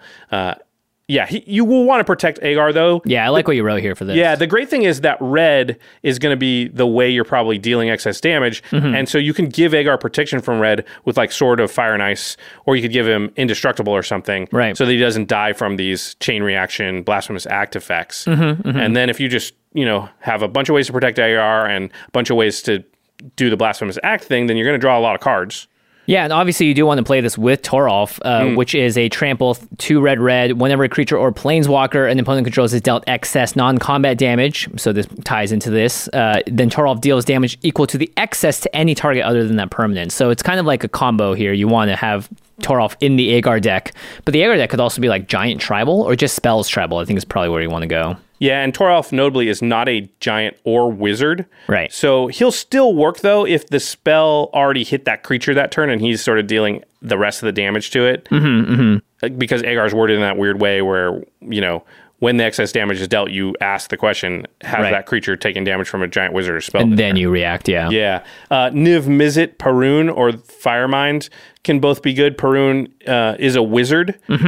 Oh, right. And when you draw a card that deals one damage to any target, whenever So- a player casts an instant or sorcery, you also draw a card. Yeah, so here's that same question you asked Jimmy, and I don't actually know the answer to it because if you gave one of their creatures indestructible, could you go infinite with Niv Mizzet Parun by like dealing the one damage? Is if it should have died already this turn, like it says got four toughness but five damage marked on it, does the one damage you're doing to it count as excess damage? I would think so because lethal damage is it's not whether or not it will die, it's whether I think it's based on its toughness. Look at us not knowing the answer. This one's tough. I mean, yeah, I think our rules knowledge has gotten way better over the years, but we still obviously don't know everything. That's probably something we need to ask a judge or Yeah, yeah, if you yeah. know in the comments or something of this video, please put it in there. But it's an interesting question to ask. So I'm not sure if that works, but um, maybe it Kind does. of cool. Yeah. Yeah. I, I think you just want to be able to do as much damage as possible then to make sure you're always splashing over. So Torbran is a Mm. thing of Red Fell. Fiery Emancipation, Emancipation, Dictate of the Twin Gods. These are all damage doublers and triplers. Yeah, And- that would make Niv Mizzet Parun work for sure. Yeah, for sure. Because then you're de- like it does three damage every ping. Wow. Torbran with Niv Mizzet is insane. Yeah. Because then you draw the card and it goes, oh, yeah, three damage to that. Yeah, now. three damage to that. Kill the whole thing, draw a bunch of cards. I win. nah, not yet. Uh, I, it's just good with burn in general, though, right? Like lightning bolt and fireball just seem real good with this. Yeah, the kind of cantrip is the big thing, and you get so it's a removal spell that gets you a drawback into your hand. And that's really the big thing about those cards because we're always saying, well, lightning bolt is really efficient, but is it worth a card? Yeah. Well, if it says draw a card on it for still the one mana, it's it's like really good. Yeah, I mean, like you don't, you could even cycle it and get rid of like a pesky tutu that maybe isn't the top priority, and that's sort of why damage spells like lightning bolt aren't that great either, is because you can't get rid of. Sometimes they're like eight eight or whatever, but it's great if it draws you a card with uh, Aegar out, and then you can just sort of knock things apart. I tell you what, I've been playing lightning bolt a lot in red decks recently, just because Oh. they've come out with so many commanders that you can just take out with them, like the Selvalas of the world and yeah, things like that, yeah, where you're yeah. just like three is a good number. one mana kill a commander, Tymnas and things like that is just like it's worth it. You know, Thrasioses and things like that. Yeah. yeah, it's totally worth it. I like this line you put here, which is similar to Rolf. Do you want to be giving creatures to your opponents so that you can use them for splash damage? Right. That's a question, right? In Toralf, we said, oh, hey, Varchild or Forbidden Orchard, Hunted Dragon. Varchild's War Riders is an interesting one because it has cumulative upkeep of give your opponents Yeah. tokens. So is that another strategy here that this deck wants? Because you could run into a situation where you have Blasphemous Act, but there's only three creatures out. And that's not that great, Yeah. Uh, you know. And so, you, if you were spending the early parts of the game giving everybody creatures, that Blasphemous Act looks a lot better because now it draws you ten. Yeah, and you can do like Forbidden Orchard to just give a bunch of people stuff. The Hunted series as well. That's actually pretty interesting. I I think that's kind of maybe where you want to go with this. Could be a fun way to go. Yeah. Uh, anyway, interesting card. I think it it it incentivizes some interesting builds, and just the fact that it maybe makes a burn deck a little more possible. I like. Yeah, and you can play an alliances card in this deck with uh, that uh, Bar Charles Barchild War Riders, Riders. yeah. cumulative upkeep. Woohoo! All right, the next one is oh man, Firja, Sure. Judge of Valor. Two, It's going to judge you if you're wrong, though. It totally judged me and, and found me lacking in my pronunciation. two white, black, black. So five, Five mana, mana. for a two far, two four, too far. Tufira. Five mana for a two four Angel Cleric with flying and lifelink. Okay. Five mana, two four. Okay. Whenever you cast your second spell each turn, look at the top three cards of your library. Put one of them into your hand and the rest into your graveyard. Hmm. So it's a Orzhov card that cares about you casting two spells per turn. It's each turn too. So Right. if I cast two on my turn, then two on Jimmy's turn, I'll get to do that on both of both turns. Yeah, this seems not great. It's a five mana card that then then you can start going off of it, and it's not in blue or red, which is the colors typically associated with casting more than like one lot spell a turn, spells, a lot yeah. of cheap spells, cantrips, all that stuff. So I think like the only interesting part about that effect is that it mills stuff into your graveyard, um, and you can kind of choose what goes in there. So if I don't know, I, I'm not in love with this card. No, I think you probably want to play flashback. There's a surprising amount in white and black, Mm-hmm. uh, just to give you access to the cards that are also going into your graveyard that you're not choosing. Right. Uh, so you can play, and also just being able to cast a spell twice makes it more likely you're going to be able to cast two spells in a turn. Mm-hmm. But flashback spells are often expensive, especially on the flashback side. Yeah. Hard to cast two in the same turn. So maybe you want like retrace is another thing that allows you to cast spells out of your graveyard if you discard a land. Uh, but also like rebound might be a way to go because that's in in white for sure. And it when you cast a rebound spell, it casts it again during your upkeep. So that's one spell you've cast already this turn. It makes it a lot easier to cast two spells in a turn. Yeah, but to just draw one card off it. I mean, maybe rebound's already a little bit of card advantage. So getting that, I don't know. Yeah. Yawgmoth, will let you play stuff out of your graveyard. Yeah. Catalyst Stone is a card that loves Uh. flashback. It's a two mana artifact. Flashback costs you pay costs up to two less, and then your opponent's flashback cost costs up to two more, which probably isn't going to be relevant. Maybe just white weenie, you know, like small creatures. Generally, the downside of playing out a bunch of small creatures is somebody answers them and you've run out of gas. Yeah. So maybe it's like I play two one drops, draw a card, and then the next turn I play two one drops, draw a card. And that's pretty like fast start in Commander. Could be scary. You do some damage. But you have to get a five mana commander out to even do that. Oh, that's a really good point. You just can't. Mm, I didn't even think about that. I did like rewrite. You wrote compare this to Nymris. oh, yeah. Read Uh, Nymris because it's going to make us be like, what? Yeah, why do we even care about this card? Nymris Oona's Trickster is three blue black for a legendary creature, Fairy Knight, one six with flash and flying. Whenever you cast your first spell during each opponent's turn, look at the top two cards of your library, put one into your hand and one into the graveyard. So the first spell on each opponent's turn in blue and black just seems a little bit easier to, to do. It's way better. You only have to cast one spell. You get almost the same effect. And yeah, uh, I don't know. I just th- when I saw Nymris, I mean, when I saw this, I thought, don't we have this card? And we do. and of course, it's in blue black, and of course, it's better because if you re- replace white with blue, what do you get? A better card. Yeah, it's just straight up better card. Yeah. Sorry, White. All right. Fury just like, I just wanted to be a judge. Like, yeah, Etheria was one white black, and you just made her like a one three with flying and no lifelink. Then Yeah. all of a sudden, I think it gets a lot better because now I can start getting that value earlier. But the fact mm-hmm. that it's five mana, and like you said, I can't start doing the thing until so much later. Yeah. makes it a lot worse. Yeah. Yeah, it doesn't seem great. All right. The next one is Harald, King of Skemfar.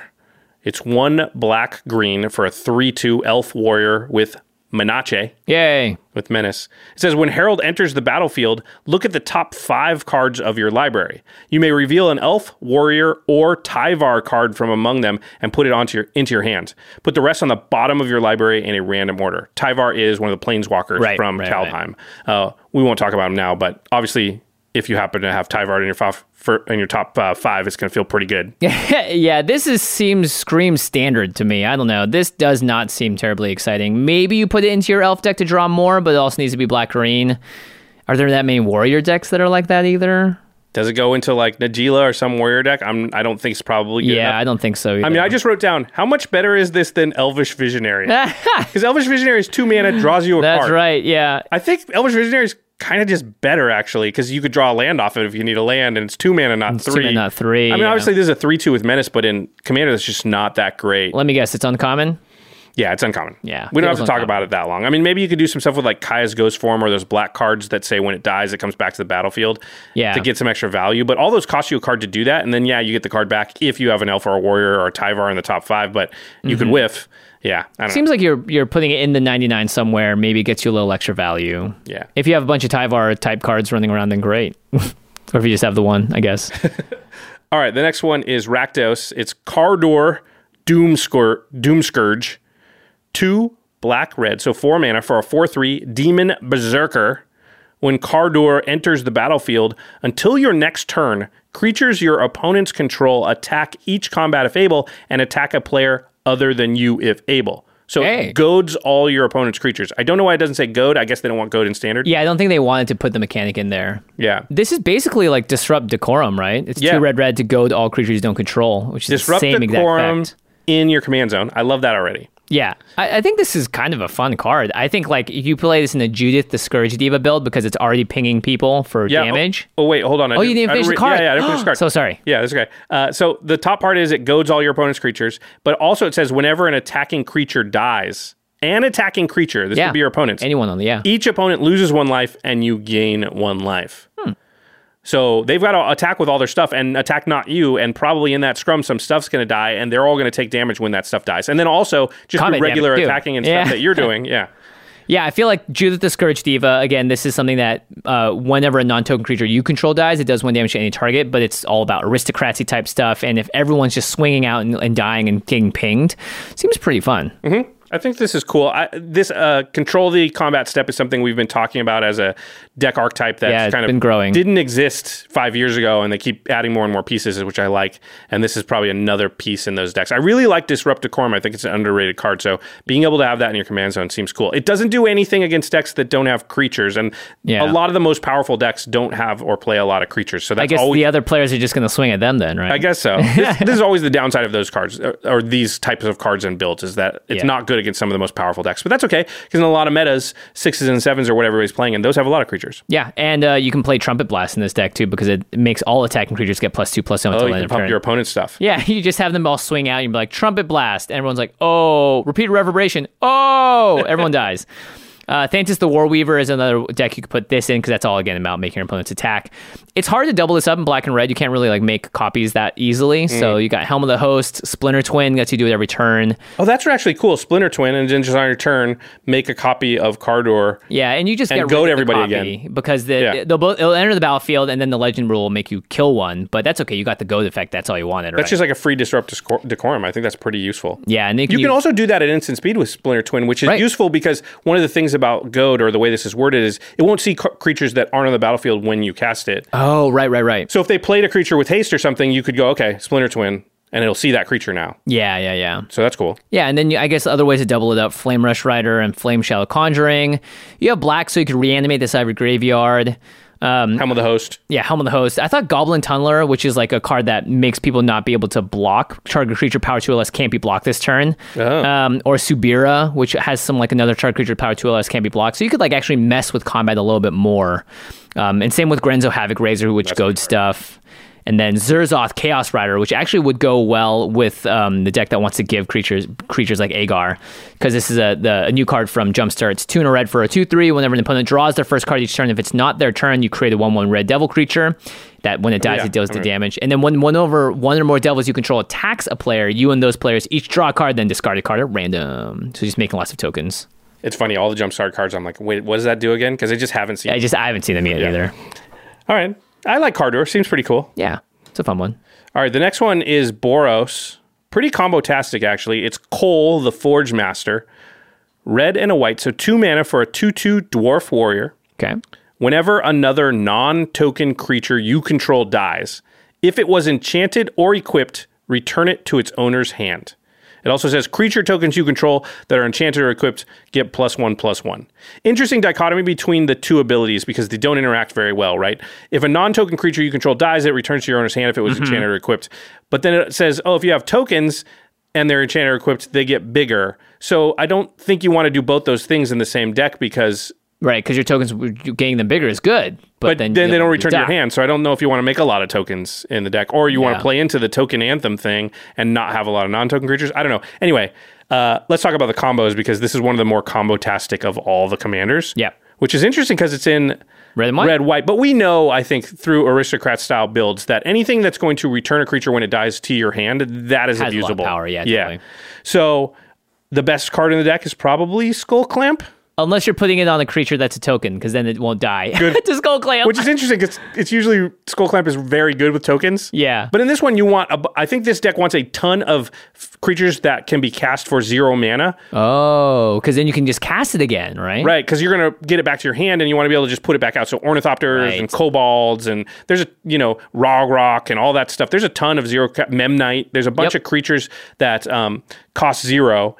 And then if you put Skull Clamp on that, it dies. It was equipped when it died. Goes to your your hand, and you, play it again cards. for free. So now it's one mana, draw two cards as many times as you feel like. Yeah, because you always have that creature to put it on. Right. And then if you can add in a free equipper like Pure Steel Paladin or something that says, you know, you can equip things for Aid, free. yeah, all that stuff. Now you've got infinite free a creature entering and leaving the battlefield. And we know that you can just you can quote unquote monetize that, right? You can weaponize that. You can goblin You can run some ads on it. Yeah. Maybe put a brand deal behind it. Once you have that engine going, you can goblin bombardment, you can altar of the brood, dementia, all yep, mill 'em Axemounts out, alter, Phyrexian altar. mana. Yep, yep. You can Oh, whatever. man. There's a million ways that you could turn that into a win. Impact tremors, Purphoros, those will all win you the game once you have Holy a creature. moly! I didn't realize this is such a combo-tastic card. Yeah, there's a ton of stuff going on. Sai of the Shinobi is another equipment that auto equips when you're in. Yeah, Sigarda's Aid. Lightning Greaves is a zero equip cost, so you, Oh, you just have that sack outlet and Rograkh or whatever. You just equip it, sack it, equip it, sack it, and it's zero equip. Um, Is this the best red white commander ever made because it, it can go infinite so easily? I don't know. I mean, I, I think one of the other things about this is that you're in the colors that white, ironically, is the best tutor color for ar- artifacts, right? Oh, yeah. and equipment. So Steel Shaper's Gift, Enlightened Tutor, those kind Oh, of things. yeah. So you have a really good chance Open the to- armory. Yeah, yeah. yeah, to find the pieces for the combo that you need. Um, and the wind conditions, there are a lot of them. It's not just one. So you can have, uh, like I said, all the altars, but there's Attack also tremors. Yeah. yeah, there's also like blasting station and stuff like that. So and all that, like Idyllic Tutor will find Purphoros or Impact Tremors, so you can find, you know, uh, Goblin Bombardment. You, Enlightened Tutor will find any of that stuff and the artifacts. So yeah, I actually think that the This has all the makings of a CDH deck. I don't know if it'll be CDH because I don't know about the resiliency and things like that, and I'm not Oh, a right, CDH player. Maybe it will, stuff. but it's a two drop that combos pretty easily. So the combos are you need like three or four cards. That doesn't tend to be CDH level, but I think Yeah. I think that style of deck will be very powerful. The problem is if it's not powerful enough for CDH, but it's a combo commander, then where are you going to play it? Because at seven and eight, it might be a seven or an 8 Mm-hmm. but the, but the variance will be high. It'll feel really bad because some games you'll combo off early and everybody go that well that deck's way too powerful, and then some games it won't find the combo and it won't do anything, and then everybody go that deck sucks. Yeah, what it averages out to a seven point five or an eight, but it doesn't feel like that that in either case. It feels like a four sometimes and a ten sometimes. You know. Yeah, and after maybe playing it five or six times, you kind of just know how it works. Yeah. And you kind of lose interest, I feel like, on that level too. Maybe it could be cool in playgroups that are fine with that kind of thing, and I think ours is one of those. Yeah. Where like Yeah. we'd be like, oh, cool, co- you comboed off, great. I don't think anybody would really groan if you combo off in that way. Like, Yeah, yeah, oh, you got a zero casting Cox creature, a skull clamp, a pure steel paladin, and a goblin bombardment out. Yeah, that's pretty sweet. Sweet, yeah. Yeah, And and I'm not mad about it. Like Yeah, I should have been able to stop that. Yeah, I saw five pieces. I saw it five pieces ago. I should have been doing something. Yeah, exactly. You were monetizing too hard. but still, I do think there is power there because there are a lot of uh, redundancy for a lot of the pieces. So Yeah. it's pretty cool. I'm down with it. All right, the next one is It's just something new for Red White. We're all like, ooh. at least it's not like it is equipment based and aura based, which the first thing you said, you know, you would think is like, uh, again. yeah. But it's doing in- more interesting stuff that's at least a little different. yeah, you can combo off with, yeah. All right, this next card is a house. It's Koma Cosmos Serpent. This Oh, yeah. is the commander that Jacob Bertrand, who plays Hawk on Cobra Kai, we spoiled last episode or a couple episodes ago that uh, he's going to be on Game Knights. Yes. This is the commander that he's playing. This is definitely a Hawk commander, even though it's not the colors of his mohawk. Yeah, it's It's definitely oppressive and kind of a bully. All right, Koma, Cosmos Serpent is three green, green, blue, blue. So seven mana Hmm. for a 6 6 Serpent. Legendary, of course. It says this spell can't be countered. Okay. That's good because if you're going to spend seven mana on your commander, you definitely don't want him to be like a counterspell. it says at the beginning of each upkeep, each upkeep, oh no. create a 3 3 blue serpent creature token named Koma's Coil. Oh no. So on, if you're playing in four players, on one rotation of the table, you will get four three threes, one on each player's upkeep. Yep. And three of them will have haste, and the fourth one that gets made on your turn doesn't. But that's uh, duh. I mean, virtual haste because they'll come back to you. Yeah, it's Dragon Brood Mother kind of at this point, but it can't be countered. Costs a little bit more mana, but makes three threes. But it's, we're not done, and this is the thing that sort of pushes it over into like, oh, this card's very good. Yep. It says sacrifice another serpent, and then choose one. Either tap target permanent. Its activated abilities can't be activated this turn. Target permanent, so you can tap their land on their upkeep, and they can't tap it for mana the rest of the turn. Their they can try and float the mana right there, but it's their upkeep. Yeah, this is Planeswalkers too, right?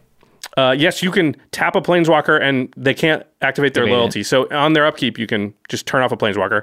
Also, we've seen we've played against this deck a few times. We've seen that you know it just tends to. There's a lot of abilities floating around just randomly, and you're like, crap, don't tap that. Dang it! Yeah. And it's don't stop it. Oh no. yeah, lithoform engine or something on your upkeep. They just turn it off, right? Yeah. Uh, and then it also so so that's one of the things you can sap a, sack a serpent and do that, or you can sack a serpent and Koma gains indestructible until end of turn. And that really puts it into another level now Oh my because gosh, it protects itself. Yeah, it's the ultimate. because now you spent seven mana on a commander, but then you pass the turn, you make a token during their upkeep, and now it's pretty well protected. Obviously, Mm-hmm. can be exiled, can be bounced, but there are way less ways to kill it. A board wipe doesn't solve your problem. If you often want a board wipe because they have a ton of serpents and stuff. Yep. But it doesn't get rid of Koma, which is Activated your, abilities don't do it either. Yep. Yeah. Wow. so Koma is pretty strong. Um, this is a card I like to say. It's all the entire engine is on the card.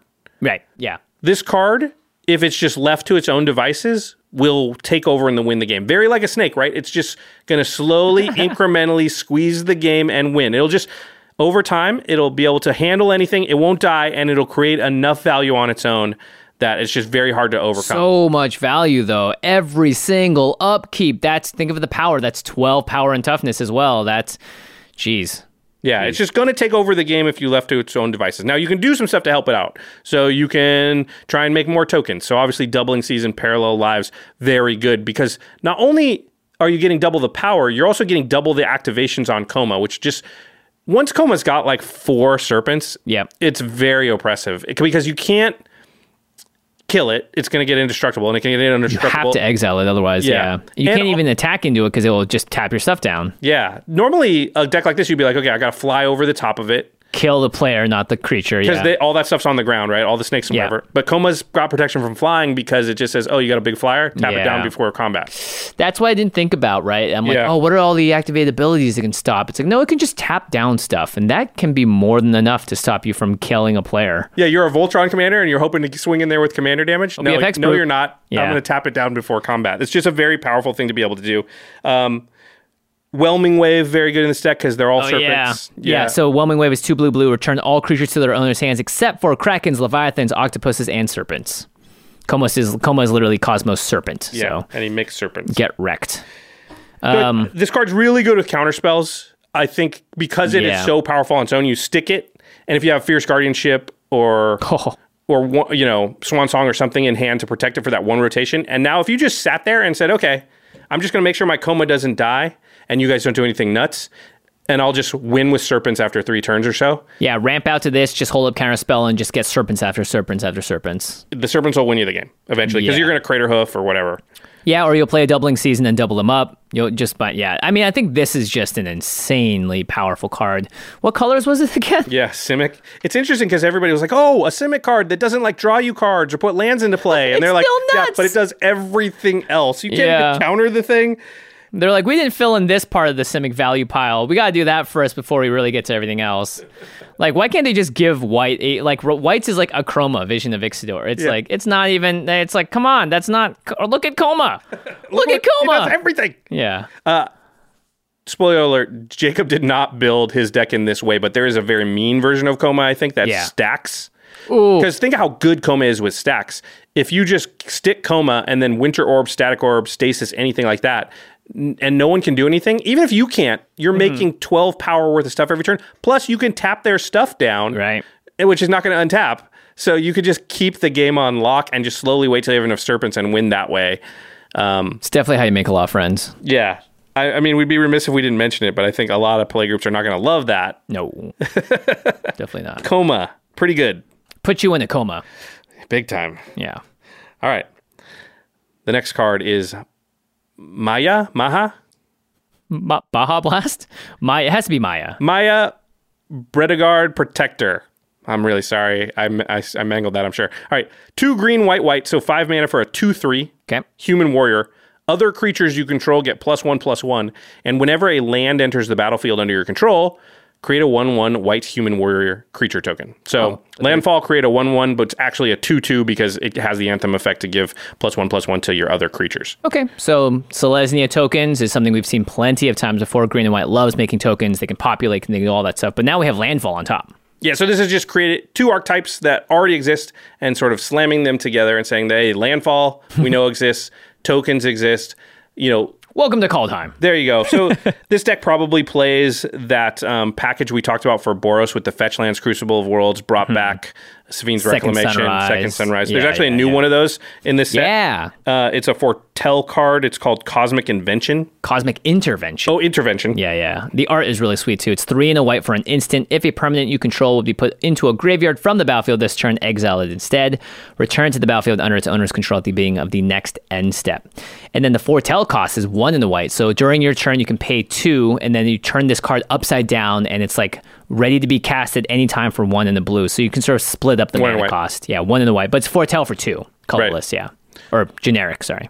Yeah, so you pay two, and then later you pay only two, and that means that you you could pay only two rather than three for Second Sunrise Four. Oh yeah, yeah, yeah, yeah, yeah. to make it so anything that's going to go to the graveyard comes back, basically, and Yeah, that works. any permanents. Wow. yeah, it works with fetch lands, right? You save up a couple of fetch lands, do that two mana, get them back. Mm-hmm. It also works ramp with that way. uh, land destruction. yeah, it's true. it works with mass, Armageddon and stuff. land destruction. Yeah, yeah. Uh, So I think this package goes in Maja, and it, you know, you're obviously going to do the the fetch land, the extra lands in play thing to make a lot of tokens, and then you just do the token side of the normal strategy, which is parallel lives, Northern Procession, Catherine's divine, Crusade. divine visitation, Yep. all that stuff we always talk about, and you probably win with Craterhoof, Beastmaster Ascension, Triumph of the Horde, some finisher type, maybe Akroma's Will. That's a new one. Oh, the new one. Yeah, yeah, yeah. Yeah. Yeah, I like how people get excited about, oh, that's a new one. I'm going to put that in instead of Beastmaster Ascension. Sure, but it's filling that same role, right? You're going to have certain roles that are going to be there, and the pump all my stuff, which I have a lot of it, is just a role that needs to be filled in. Whether you want to do it with card A or card C, whatever. Yeah. Okay. Yep. I mean, I think these kinds of decks, landfall token, token decks in general, there are so many of them now that the sort of the lanes to play them are pretty well defined. You can always do other directions. Be creative if you want. Maybe warrior tribal or something because it Yep. does make warriors. Yeah, yeah, yeah. That could be fun. All right, Jimmy, how would you pronounce this next one? Morit? Morite? I would say Morit. But it's got so many T's and E's at the end, so you, maybe you want to say Morite. Like, why would why is the last T and E there if they make no sound? Morit. Oh, maybe it's Morit. Morit. Okay, it's Morit of Wait, the how do you pronounce Umezawa's jit, jitty? Jite? Jite, but that's like Japanese? Scandinavian, Scandinavian? I have no idea. I don't even know if Jite is. I think Jite is Jite? in the in English word. I don't even I have no idea. Whatever. Morite of the frost. Morit, Morit. Morit. Moriti, Morit. Moriti, Morite, whatever of the frost. oh my gosh, two green, blue, blue. It's M O R I T T E. Okay, Okay, yeah. just so everybody out It's there. a can be like, well, it's obviously this. T. It's I don't know. We're just losing our minds now. okay. We're almost to the end. We can make it. Okay, we got this. All right. Two green, blue, blue. So five mana for a zero zero shapeshifter. Mm-hmm. Has changeling, so it has all creature types. It oh, says Oh. you may have Morit enter the battlefield as a copy of a permanent you control, except it's a legendary and snow in addition to its other types. And if it's a creature, it enters uh, with two additional plus one plus one counters on it and has changeling. Oh my gosh. Okay, so you can copy anything that you control. It with gets a little bigger, and it still has changeling. It- only if it's a creature. Only if it's a creature. yep. Otherwise, you can just copy permanents. Yep, you can make it into you know your gilded lotus or whatever. Okay. But if you make it into a creature, it gets plus it gets two plus one plus one counters and it has changeling And, it's legendary, always legendary and and snow. Yeah. permanent. Okay. So there's a bunch of cards that sort of say sh- if it shares a creature type with blah blah blah, then do this, Mm-hmm. and that's kind. This is a kind of a way to kind of I'm gonna say break, but like mildly bend this because there's not a lot of these effects that are broken. Right. So the first one that's pretty good is Descendant's Path. Yes, this one is two and a green for an enchantment. At the beginning of your upkeep, reveal the top card of your library. You may cast it without paying its mana cost. If it's a creature type that shares a creature type with a creature you control, you got a changeling on the battlefield. They all share that creature type. Exactly. And Um, that's kind of what all these are going to do. Yeah. So like alpha status. Yeah, it gets plus two, plus two, an enchantment aura for each other creature on the battlefield that shares a creature type with it. So it counts your opponent's creatures too. Oh, cool, Because cool. Changeling has all of the creatures. Yeah, So, Heirloom Blade does the same thing when the creature dies as an equipment. Then you reveal cards and you basically do the Descendants Path thing, but you don't cast it, you just put it into your hand. Yep. But still, you're going to get a creature back, whatever the next creature is in your Mm-hmm. deck. Um, anything with kinship, because kinship is Oh. an ability that cares about shares a creature type. Um, if you remember the holiday episode of Game Knights, the leaf crowned, uh, leaf Elder. crowned elder that Yeah. lady plays. which has kinship at the beginning of your upkeep. You may look at the top card of your library. If it shares a creature type with leaf crowned Elder, which it will when you use Marit, Marit, Morit to copy it and make it a changeling, right? I'm going to say all four names every time. Every time, yeah. that way, uh, our editors will be able to go in and choose the right one on the Yeah, day of. sure, they're just gonna choose all they're, of They're gonna love that. They're gonna be like, "That's a good idea, Jimmy." Um, it does get the two plus one plus one counters, which actually might be the more powerful part of this whole thing, which is crazy because it's kind of a bad clone in that it's five mana, two colors. Um, it does Yeah. do any permanent, but Clever Impersonator does that. Four mana is typically where clones lie, just so you all know.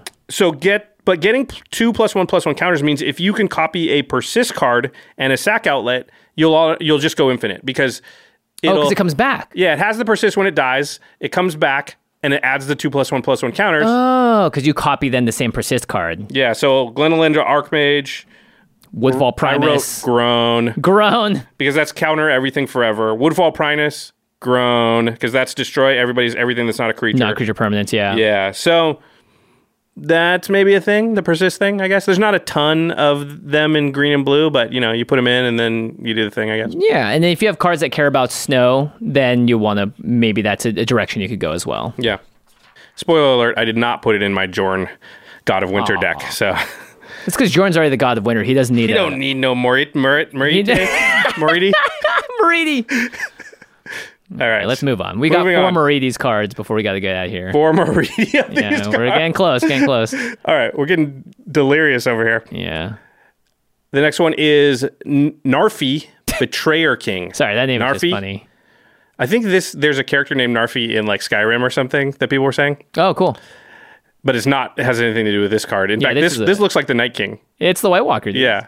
All right, Narfi Betrayer King. 3 blue black, five mana for a four-three zombie wizard. It's a legendary snow creature. Okay. Other snow and zombie creatures you control get plus one plus one.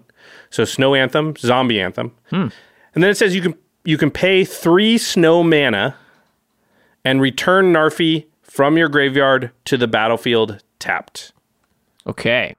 That's actually nice. Wait, three snow mana, get him back? You can just hack. Uh, zombie decks are always sacking and stuff. I think you can safely assume that a deck with Narfi in it is going to have mostly snow permanents. I mean, sorry, snow lands. Snow lands, yeah. Maybe yeah. not all, but mostly. So that really just kind of reads three mana. Three mana past it, yeah. Love yeah, the first thing I thought of was, well, if you create infinite mana, Mm-hmm. then you can sack and recur Narfi forever. Okay. Now, infinite snow mana is a little bit harder to do because, like, Ashnod's Altar, Phyrexian Altar, they Oh, they make, make, regular mana. regular mana. Unless you could turn them into snow permanents, then I think they make snow mana, which there are a few cards that do that. Um, but Commander's Quarters, Mitch at Commander's Quarters had an interesting combo he talked about with this card, which is you use Intruder Alarm. which is a creatures don't untap during the creature's untap step, but whenever a creature enters the battlefield, untap all creatures. And then you use Kormus Bell. For mana artifact, all swamps are 1 1 black creatures that are still lands. So you turn your snow covered swamps into creatures and you have Intruder Alarm out. So now you sack Narfi, pay the three snow mana, and then taps all your lands. Oh, because they're all creatures now. yeah. And I then you tap them again for mana and you float all the mana, have infinite mana, have infinite, enter the battlefield, so you Blood Artist or whatever. Yeah. Uh, you also wrote here if you can create infinite mana in black, then why don't you just win any number of other ways that black can with Torment of Hailfire, Exsanguinate, and yada yada yada. Right. So if you could create infinite mana, then, you know, but the Narfi is a key component of creating the infinite mana in that specific combo because with the intruder alarm, you need a creature to enter to untap all Uh-huh. the stuff. So yeah. But I mean, you can just Basalt Monolith, Rings of Brighthearth, Torment Yeah. of Hail of Fire. If you want to do like create infinite mana, mana win, it's Plenty definitely possible in a lot of ways. Yeah. But Narfi does have that combo. Maybe make like a Vorthosy uh, White Walker Game of Thrones season eight deck. That would be cool. You know? it's probably five color and you, um, Narc yeah, becomes the Night King. that's pretty cool. I like that. Um, I mean, Narfi probably goes into zombie decks, right? Because it For sure, zombies. it's a pumper. Yeah, Yeah. yeah. So, all right. You have to play snow to really use it, though. I just like the I think- fact but- that you could sack them and then bring them back for cheap. So if you have ways that want, if you want to cast your commander a lot in your deck, then this is a great way to do it because you never have to put them back in the command zone. Really, Yeah, I think at most decks it wouldn't cost them a lot to just turn their their land base into snow mana mo- for the most part for permanent. at this point, there's so yeah, they've reprinted, the and then just put. Narfi in, and really Narfi's your only payoff for that, but it allows you to play it. Yeah. All right, three to go. We've got Sarulf, Realm Eater. This is a very large dog. is a large puppy. At least he's eating. Yeah. Yeah. Okay. One black green, so three mana for a 3 3 legendary wolf. Whenever a permanent an opponent controls is put into a graveyard from the battlefield, put a plus one plus one counter on Sarulf. So anytime an opponent's permanent is put into a graveyard from the battlefield, only opponents though, not yours. Fetch lands count. Fetch lands count, treasures count. Uh, Sarulf gets a plus one plus one counter. And then at the beginning of your upkeep, if Sarulf has one or more plus one plus one counters on it, you may remove all of them. So you can't remove part, you have to remove all the counters or remove none of them. But if you do, you exile each other non land permanent with converted mana cost less than or equal to the number of counters removed this way. Okay. Exile. Okay, now we're talking. Please don't play this as your commander because every game will last forever. It will never end. Okay, now we're talking. And what I want to say is don't do that. Don't do it. Well, I mean, the thing is, if you take three off, then Sarulf gets rid of himself. So No, no, it says the each other Oh, non-land permanent with converted mana cost less than or equal to the number of counters this way. Right. So Sarulf will just will never get rid of himself. Okay. Yeah, I wrote that wrong. Yeah, the per- pernicious deed is the closest comparison to this, but that's just destroying artifact creatures and enchantments with CMC X or less.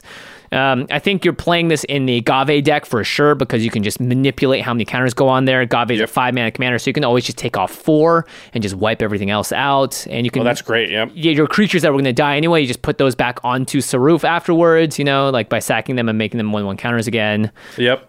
You put Tayam down, which also like removes counters and does stuff, brings Yeah. things back too. So stuff that you know you has died or whatever. Uh, Nesting Grounds is a land that allows you to sort of move counters. Oh, right, right. So, because you, might want the counters to be at a specific amount on Sarulf because you're, like you said, oh, Yeah. I have a five drop. I want it to be four so that that sticks around. And you probably want to have, in general, a little bit higher CMC stuff just because it's going to be easier to sort of um, push Mm-hmm. the button on Sarulf at lower amounts. And that's going to be when people are less afraid of it, maybe. Because they're going to have to crack fetch lands and treasures and stuff, right? So, at a certain Yeah. point, like Sarulf getting like one or two counters, you're not going to have to do much. They're going to do it for you. Yeah, and it's also more importantly, it gets rid of so many important things like mana rocks. Like two mana rocks are so common, and if you get set off to two, and that's really not that hard to do. Maybe you like play this in a way where if if you're like trying to hold it, like I want to get this to four, and you, your opponent has to hold up a fetch land, so when they, when they pass the turn, and Sarulf's trigger goes on the stack, you sack the fetch land, give them another counter, and being like, no, you can't do it. but I don't know, it's just a lot. It, it's this to me just seems kind of annoying because you're just wiping the board, you're exiling the board uh, very often. Yeah, I mean, I think it happens on the upkeep, so everyone will see it coming. So Mm-hmm. you get a chance. It's not like you can play this and ever have it happen that turn. Now you could flash it in, but if you flash Yeah. it in, probably doesn't get very many counters, right? So that's not even sort of um, Yes, exploitable in that great. Mm-hmm. way. So it is at least like a time bomb that we can see and maybe Mm-hmm. do something about. So. I think if there's Sarulf decks in your meta, you're going to have to learn to play a lot more interaction because otherwise those games are just not going to be fun. But what's probably going to happen is your playgroup will learn and then kill this thing often. Um, other cards I think this deck will probably play is like all the edict effects, especially the instant speed ones. Because here's what you want: you want everybody to be looking at Sarulf. No counters on it. I feel good. I'm going to play this. Is anybody going to play a fetch line or anything? Nope, I'm not going to. All right, is anybody going to crack any treasure or anything? Nope, I'm not going to. Okay, then I feel safe playing a couple things. Well, let's just make an agreement. We're not going to kill each other's stuff until Sarulf is dead. okay, okay, that sounds good. And now on end step, you go Liliana's Triumph, Triumph. Soul Shatter, Tribute to the Wild, Bonus Hunger, something like that. Uh-huh. And everyone's like, crap, I, everyone has to sacrifice a creature, everyone has to sacrifice an enchantment. Oh. and then it's boom on the end All step, and now you go exile everything. And they didn't see it coming because they couldn't see the counters on it. Yep.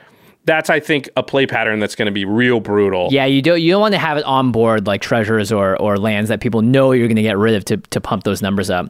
This just kind of feels like a headache to me though because you just have to watch the math constantly. How many can you do and from their hand are they going to do it? Do they have onboard effects? Are other people going to potentially lose something? What if someone tries to kill a creature on someone's end step? That's going to add something to Sarulf too. Yep. Yowza. Yowza, yowza. Uh, I think you probably want to pl- play a bunch of board wipes that you can control Mm-hmm. the size of. So, Toxic Deluge, Black Sun Zenith, Pestilence, these are all Ah, really yeah. good because they allow you to choose the size of the board wipe to not kill Sarulf. And remember, Sarulf will get bigger over time. So, often it's going to be like a seven seven or 8 8. Yeah. You're like, yeah, Toxic Deluge for 6. Kills everything. Now it's like a 15 15. And you might even just swing with it and not do the exile thing depending on how everything looks. Because it's May. Yeah. Yeah, yeah, yeah. So, uh, something uh, we wrote down here is if you just go to EDH Rec and type in Grismold, the Dread Sower, that's a good way to sort of look at a bunch of cards that Sarulf might want because Grismold kind of wants similar things to kill uh, your opponent's creatures a lot. Yep, yep. This is going to be powerful. I, I do agree with you, though. It's going to be a slog. I, I think anytime you see this in somebody's command zone, you're like, okay, this game's going to be tough. And I probably don't want to be playing a creature heavy deck. And I got to hold my interaction and kill Sarulf the first two times it comes out if I can. Yeah, I think at that point the deck is kind of like you just you turn it off, right? Like it's gone at that Well, point. if it has a lot of board wipes like Toxic Deluge stuff like that, it's still going to be able to stick around, right? And Yeah, have yeah, all the yeah. land ramp and stuff from green. So I think the deck will still be a pain in the butt because it's going to be like, okay, fine, I can't play my commander, but I can still wipe the board every turn. yeah, in black green, I've got all the removal in the world. Yep. All right, two, Okay. two to go. Next one is Svella, Ice Shaper, one red green for a two four legendary snow creature. It's a troll warrior. All right, two abilities. You can pay three and tap Svella and create a colorless snow artifact token named Icy Manalith w- with tap the Icy Manalith, add one mana of any color. It creates literal manalith, manaliths, but they are snow manaliths. Okay, icy mana manaliths. Yep. And then it also has a second ability, which is pay six, a red and a green, and tap Svella. And look at the top four cards of your library. You may cast a spell from among them without paying its mana cost. Put it put the rest on the bottom of your library in any order. So once you've created enough manaliths, so you're like, I don't need mana anymore, I'll just start casting something for free off the top four cards of my library. That seems good. Yeah, it's this reminds me of Arixmethes because it's all about like make mana, make mana, make mana, and then boom, now that it's unlocked or Arixmethes has awoken from their slumber, then you can kind of go nuts and do like the Golos thing a little bit. Yep. It does cost a lot though, eight mana. It does. It's kind of cool that you can make a manalith every turn, but I feel like you got better things to do with your mana.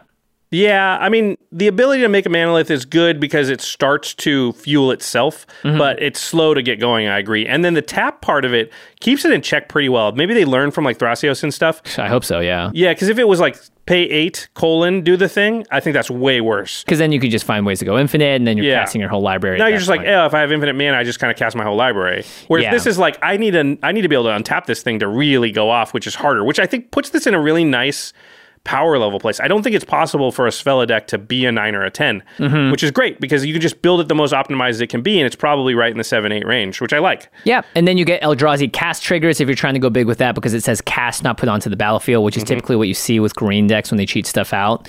Um, so like Kozilek the, or Ulamog, the Ceaseless Hunger, both are cast. And you get the cast those for eight mana. Yeah. yeah. If you know they're there, maybe you want some top deck manipulation, or you put down Worldly Tutor type of stuff to Yeah, to guarantee you know what's yeah. there. Yep. Um, there's a card called Skred in an old deck called Yep. Skred Red. It's a red instant, deals damage to target creature equal to the number of snow permanents you control, and you're making icy manaliths. Yeah, it's not as exciting. Uh, Parallel Lives is still good. You'll make two manaliths. Yay. Uh, I think two manaliths for three mana is actually really good. Yeah, that's different because you get two of the the mana mana back, back, so it yeah. actually only costs you one mana to make two manaliths, which is starts to become nuts. Stuff like Rime Tender, you want, uh, which is an untapper for snow permanents. I think this Mm-hmm. deck wants a lot of untappers because not only do you want to untap your lands and use it again, you also want to untap Svella. So that you can tap Svella multiple times. So Seedborn Muse, Wilderness Reclamation, Curse of Bounty is the curse that allows you to untap stuff. well, yeah, when you attack that player, yeah. or when anybody attacks a player, yeah. Instill energy, nature's chosen is a way in green to untap creatures. Uh, thou- oh, yeah, I haven't seen this card in forever. thousand year elixir. So you can kind of maybe get to the point where you're making multiple manaliths per turn, and once you're doing that, it's easier to keep doing it because Yeah, the, the extra just manaliths all of a sudden, itself. yeah, exactly. So I think it could snowball out of control, but it'll ha- take a little while to get going. Illusionist bracers is another one that d- doubles up activated uh, abilities, so you Uh-huh. can make two mana lists, and then once you have enough mana, you're doubling up the part where you're casting the top four car- or the best card of your top four cards. I like what you wrote at the end. Take advantage of having a bunch of artifacts, these icy manaliths. You play Molder Slug. It's a creature that says at the beginning of each player's upkeep, they sacrifice an artifact. Yeah. That could be backbreaking for a lot of those decks that need their ramp or, you know, and even if they're losing a Sol Ring or whatever or Yeah. two mana rock. And you're that- like, I'm basically losing three mana Yeah, yeah. because I'm just creating. You're just mana. making another one. Yeah, Yeah. totally.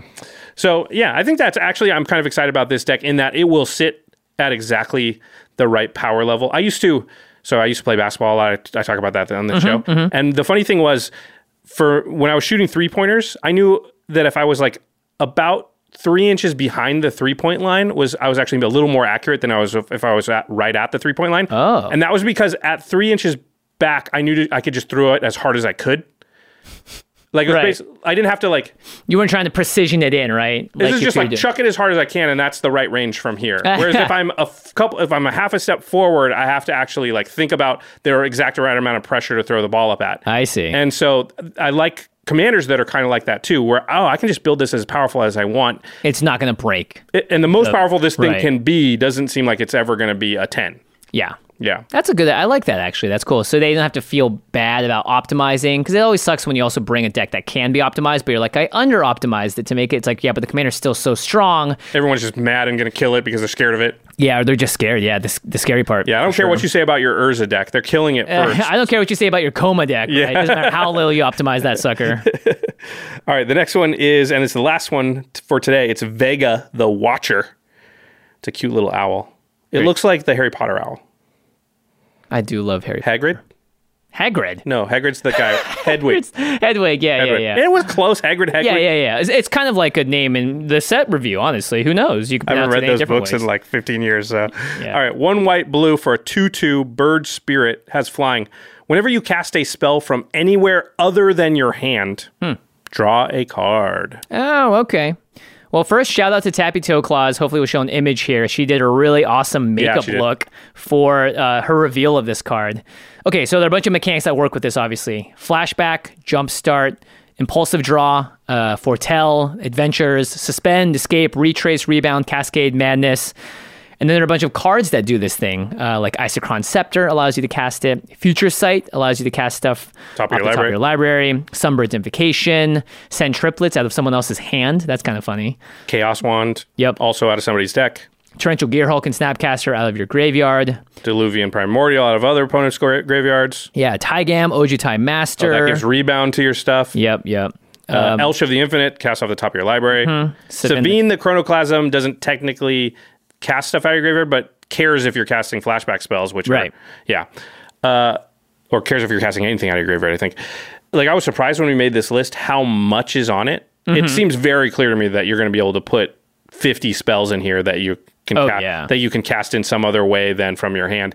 And that means most of your stuff is going to cast draw you a card when you cast it.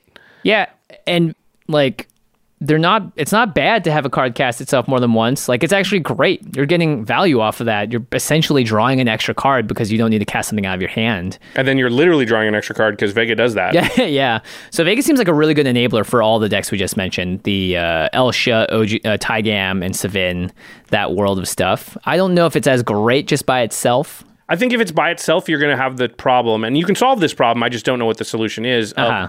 what is this deck doing, right? Like, because all this, yeah, it's casting stuff from not its hand, but that just draws you cards. Yep. So you need a focal point of what the deck wants to do besides that, because drawing cards is not a plan for the deck, right? That's what makes it. That was what makes white blue so hard. Is because Yeah. they like, what's their win plan? Stacks? Ugh. Yeah, don't do that. So Yeah, don't do that. Is it like Thassa's Oracle, Laboratory Maniac, because you're drawing so many cards? Again, that's not like a win con that most people love anymore because Yeah. you've just seen it so much. I'm not I'm not judging those people if you're playing CDH or whatever, Mm-hmm. but winning in the same way all, all the time is not something a lot of people want to do. So how do Yeah, you build a deck that's doing something that doesn't feel like it's the same thing every time. Mm-hmm. But what's the, I don't know what the focus of the Vega deck is if if not that because it's like well you can Isochron Scepter and do all this stuff and it'll feel cool but in the end how are you winning? Maybe it's Chaos Wand and you're just like I'm going to use my opponent's cards somehow. Maybe I don't know if there's enough of that effect though. Yeah, I think you definitely just want to put this in the 99 somewhere. White blue is just a really tough space. I, I It is an think- uncommon one too. It's not Oh, okay. necessarily meant to be like Yeah. the thing. Okay. So that's Cool. all 21 of the uh, traditional regular non MDFC commanders from Kaldheim. more ways to say this than Moritte's name, I guess. Yeah. Uh, they, we, again, we didn't talk about the two from the mini decks from the precons. We're going to do those separately when we do the budget upgrade uh, episodes for that. Jimmy, before we go, let's do what we always do here. Um, split these into two categories. We have two awards categories today. The first one is most powerful new com- new traditional commander. Just of the 21 we talked about today, the most powerful. This one seems pretty obvious based on just the number of time, amount of time. It's a, it's a mix, I think, between Koma and Orva. Mm-hmm. Uh, Koma, I think, is naturally a little more powerful because it has access to green, but Orva lets you add green to your deck basically because you can turn lands into more lands. Yeah, I think Orvar is going to be Is it Orvar? How would it? Orvar. Orvar. Sorry, Orvar.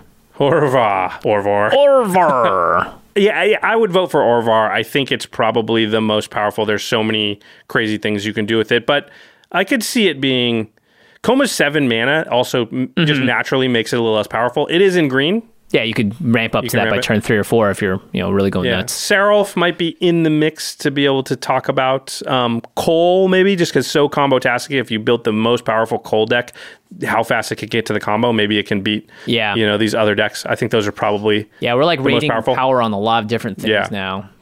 I don't know. I would say Orvar is, is my is my. Uh, It's definitely the most like shocking of all of them. I was like, whoa, this is So this much is cool stuff you else. can do. Yeah, yeah. Which is sad because I don't usually like to pick as my favorite commander what is the most powerful commander or what I think is the most powerful Oh, commander. that's gonna be it for you. yeah, Orvar I think is my favorite. I'm, I'm pretty excited. And of all the decks, you know, every time we do this um, exercise, and we do it a lot lately, where Mm-hmm. we're going through and listing out and researching like all the different synergies and combos for every single legendary in the set, there'll Yeah. be one or two where I'm like, get excited to the point where like, oh, I might build that deck. Yeah. Orvar's the one for me this time. Okay, I think the one for me has to be the mono red Magda Brazen Outlaw. I mean, I just I did build it for Game Knights, and I had a blast playing it, and I like looked at it and went, went wow, there's actually a lot of different directions you could take this to. So that's gonna be my vote for this episode. That is a sweet deck too. When I watched you play it, I was like, damn, for a mono red deck, that thing does a lot, and it's like a lot of cool stuff. Stuff and treasures, you love Yeah, treasures. and you're just doing a lot of stuff, and and that that I think is fun. I think you know one of the reasons mono red doesn't always call to me is that it feels like it's pretty straightforward, but the Magda deck has a bunch of different axes and a bunch of different cool stuff you can do. So I really like that deck. Yeah. All right. To the listeners, what do you think about these new uh, non MDFC, the regular traditional commanders from Kaldheim? Which one of the ones that we talked about today are you uh, most excited to build? Which do you think is the most powerful? Which do you think is your favorite? Do you do you agree? Do you think Orvar is uh, the most powerful from these, or do you think one of the other ones is going to end up being stronger? Do you have a better name than traditional non MDFC commanders? Because we'd love to know. that. Regular commanders, man, that just seems Uh, like it we're just seems so them. bad. Yeah. these are the simple commanders. Aww. these ones aren't as special. Look, they're not not as special. In fact, they are just as special as MDFCs, and you're going to want to show your love for those special cards by getting them yourself by going to cardkingdom.com slash command zone. You can pick up all of these amazing cards. As you saw, there's the Phyrexian script on that You freaking want Vorinclex. Phyrexian Vorinclex. That thing is sweet. Yeah, I'm definitely going to pick one of those up. Uh, and cardcame.com slash command zone is where I always do go because their shipping is super fast. They have my product when I need to get it really quickly when I'm building a deck for Game Knights or if I just want to be able to play that deck on Spell Taper as quickly as possible. So make sure you use the affiliate link. You're also helping out the show. Eat your heart out, Craig. Look Yum, at that. yum, yum, yum, but that one's not yours. It's mine. or maybe Jimmy's. Ah, actually, you- I don't. I don't. These cards are actually they belong to the command zone. Yeah, Yeah. we might need them for an episode, so they'll stay here for now. If you want to get any of the Kaldheim themed stuff that goes onto your playmats, onto your sleeves, onto your deck boxes, Ultra Pro is the place to go. They not only make the coolest stuff that's themed to every set, they have the licensing agreement with Wizards so that Mm-hmm. they're able to do that, but they also just make the best stuff to protect your game pieces. Eclipse sleeves, Pro Gloss now, Oh, yeah. Satin Towers, Mythic Collection deck boxes. They have the awesome metal dice. They just really have everything to make sure that all your game pieces stay in pristine condition, but also so that your battlefield looks as cool as possible. Ultra Yeah, and Pro- it all matches sometimes too. yeah, it's the coolest when a new set comes out and you've got the matching playmat, sleeves, and deck boxes for your new deck. That really is. It's like you're all dressed up for a nice night out. You, you look fancy and classy. Uh, This is one of those sets too with just great art, like Yeah. really cool art, Uh, and they've really fleshed out this world. I'm sure they're going to do some of the showcase art that they did, like on these uh, showcase frames, Mm-hmm. which is a certain art style that looks really, really cool. So Yeah. yeah, Ultra Pro really does great stuff. All right, now it's time for the end step where we talk about something cool outside the world of magic. I'm talking slowly so Jimmy can come up with something. Looking at my phone, what's on my calendar? Did I watch something recently? Is there any games that you've been playing recently, Jimmy? Jeez, you know, I wish I I work also as a host on a thing called VENN, which is a gaming network, and I literally don't have time to play games. Have I talked about Hades yet? We, we mentioned it the other day, but let's talk about it because I played it. Okay, yeah, Hades is a really fun game. It's on Switch. Uh, it's on PC. Uh, it is a game that's made by a company called Supergiant, and they've done a ton of really great games. Bastion, Transistor, um, really, really well-known games from the past. This is a game that's set in the Olympian universe. You play Zagreus, the son of Hades, and you're trying to escape hell, basically. And your dad's just sort of sitting there laughing at you. And it's a roguelike, uh, which means that every single time you play the game when you die, you go back from the beginning and start all over again. Now you might think, oh, this is gonna be so repetitive or whatever, but the levels change a little bit. You'll go through different sequences of rooms. You also call upon the Olympians for different powers that Yeah, will so each help time you you go through. through, you have like different abilities. Yeah, and different weapons too. Oh, yeah. So it's like almost playing different colors of a magic deck. And each time you can do it a little differently. There's different strategies you'll take. Um, it's really fun. There's like a bunch of worlds to go through. If you love Olympian like lore and all that stuff, you meet a ton of familiar characters along the way. There's tons of dialogue options. They, I mean, they went deep. I can't imagine what the script looks like for this. I think they have hundreds and hundreds of pages. Yeah, there's a lot. Yeah, but it's a lot of You make a lot of choices too. So as you're going, there's like uh, skill trees. Yeah. but they're different based on like what gods you're talking to or what weapons you have and things like that. And so each time you sort of replay it, quote unquote, it doesn't feel like you're replaying it. It feels like you know almost new levels. Yeah, you're totally. you're like, oh, I'm going to try this skill tree or I'm going to go in this direction this time. Mm-hmm. You know, so it's it's it's actually fairly difficult, which I like. I don't like games that are super super easy. So it feels like you have accomplishment when you do stuff. Yeah. it reminds me a little of like Diablo or a hack and slash two, which I like. yeah, that it, got, style it of has game. that same top-down angle. Yeah. Um, and it's also called technically a roguelite because every time you complete it or you die, you actually, if you gain any gems or stuff, you actually take that back with you and you can start powering yourself up. So you actually get better and stronger at the game simultaneously, which is a really fun sort of like progression system. It does make it so that you don't get stuck in any one place for too too long. It feels like, Yeah, which is yeah. good. I haven't played it till the very end, so maybe it gets harder later. But like Yeah, in I would the early say early stages, Kind of like Pete, it doesn't like get massively hard, and by the time you're at that end area, you feel like you're good enough at the game to do it too, which is a really cool feeling. I think. All right, so Hades, it's on Switch and Wells. Switch, and you can get it on PC, I believe, on Steam. See. And Epic Games, I think, has it as well. Yeah, very fun. I, it's also a game that you can play in short increments, which Yeah, is ideal for my life time. right now. I'd never have you know four hours to sit down and play. It. Yeah, you're spending the rest of your time figuring out how to pronounce these names. All right. Big thanks to our editing, graphics, and logistics team, which is Craig Blanchett, Manson Lung, Ashlyn Rose, Lady Danger, Jake Boss, Josh Murphy, Alfred Stocktra, Patrick Nan, Sam Waldo, Arthur Meadowcroft, and Jordan Pridgeon. Ah, they're all so great. And big thanks as always to Jeffrey Palmer. He does the living card animations that start our show. Sometimes live behind us on set. You can find him on Twitter at Living Cards MDG. All right, everybody. Thanks for watching. Stay tuned. We got Game Knights coming up, and we also have our set review, which don't forget, we're going to be announcing the Game Knights audition winners for Patreon and Kickstarter. So, yeah, you're going to want to check that out. Even if you didn't enter, you're going to want to see what the audition looked like from those who did win, right? So that you can win next time. Ooh, that's smart. Yeah. It's like gaming the system. Speaking of next time, we'll see you next time. Bye bye. Peace.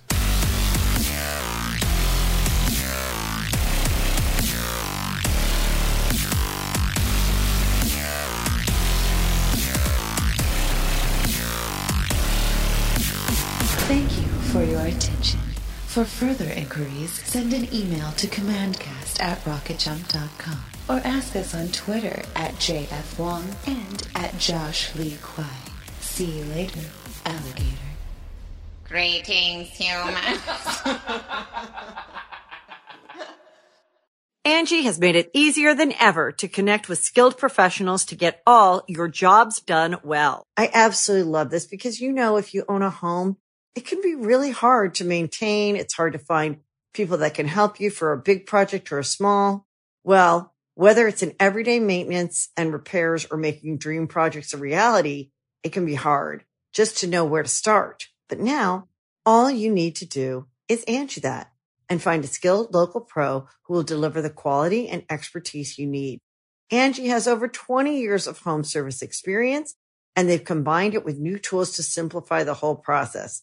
Bring them your project online or with the Angie app, answer a few questions and Angie can handle the rest from start to finish or help you compare quotes from multiple pros and connect instantly, which means you can take care of just about any home project in just a few taps. Because when it comes to getting the most out of your home, you can do this when you Angie that. Download the free Angie mobile app today or visit Angie.com. That's A-N-G-I dot com. Oh, oh, oh, O'Reilly. You need parts? O'Reilly Auto Parts has parts. Need them fast? We've got fast. No matter what you need, we have thousands of professional parts people doing their part to make sure you have it. Product availability. Just one part that makes O'Reilly stand apart. The professional parts people. Oh, oh,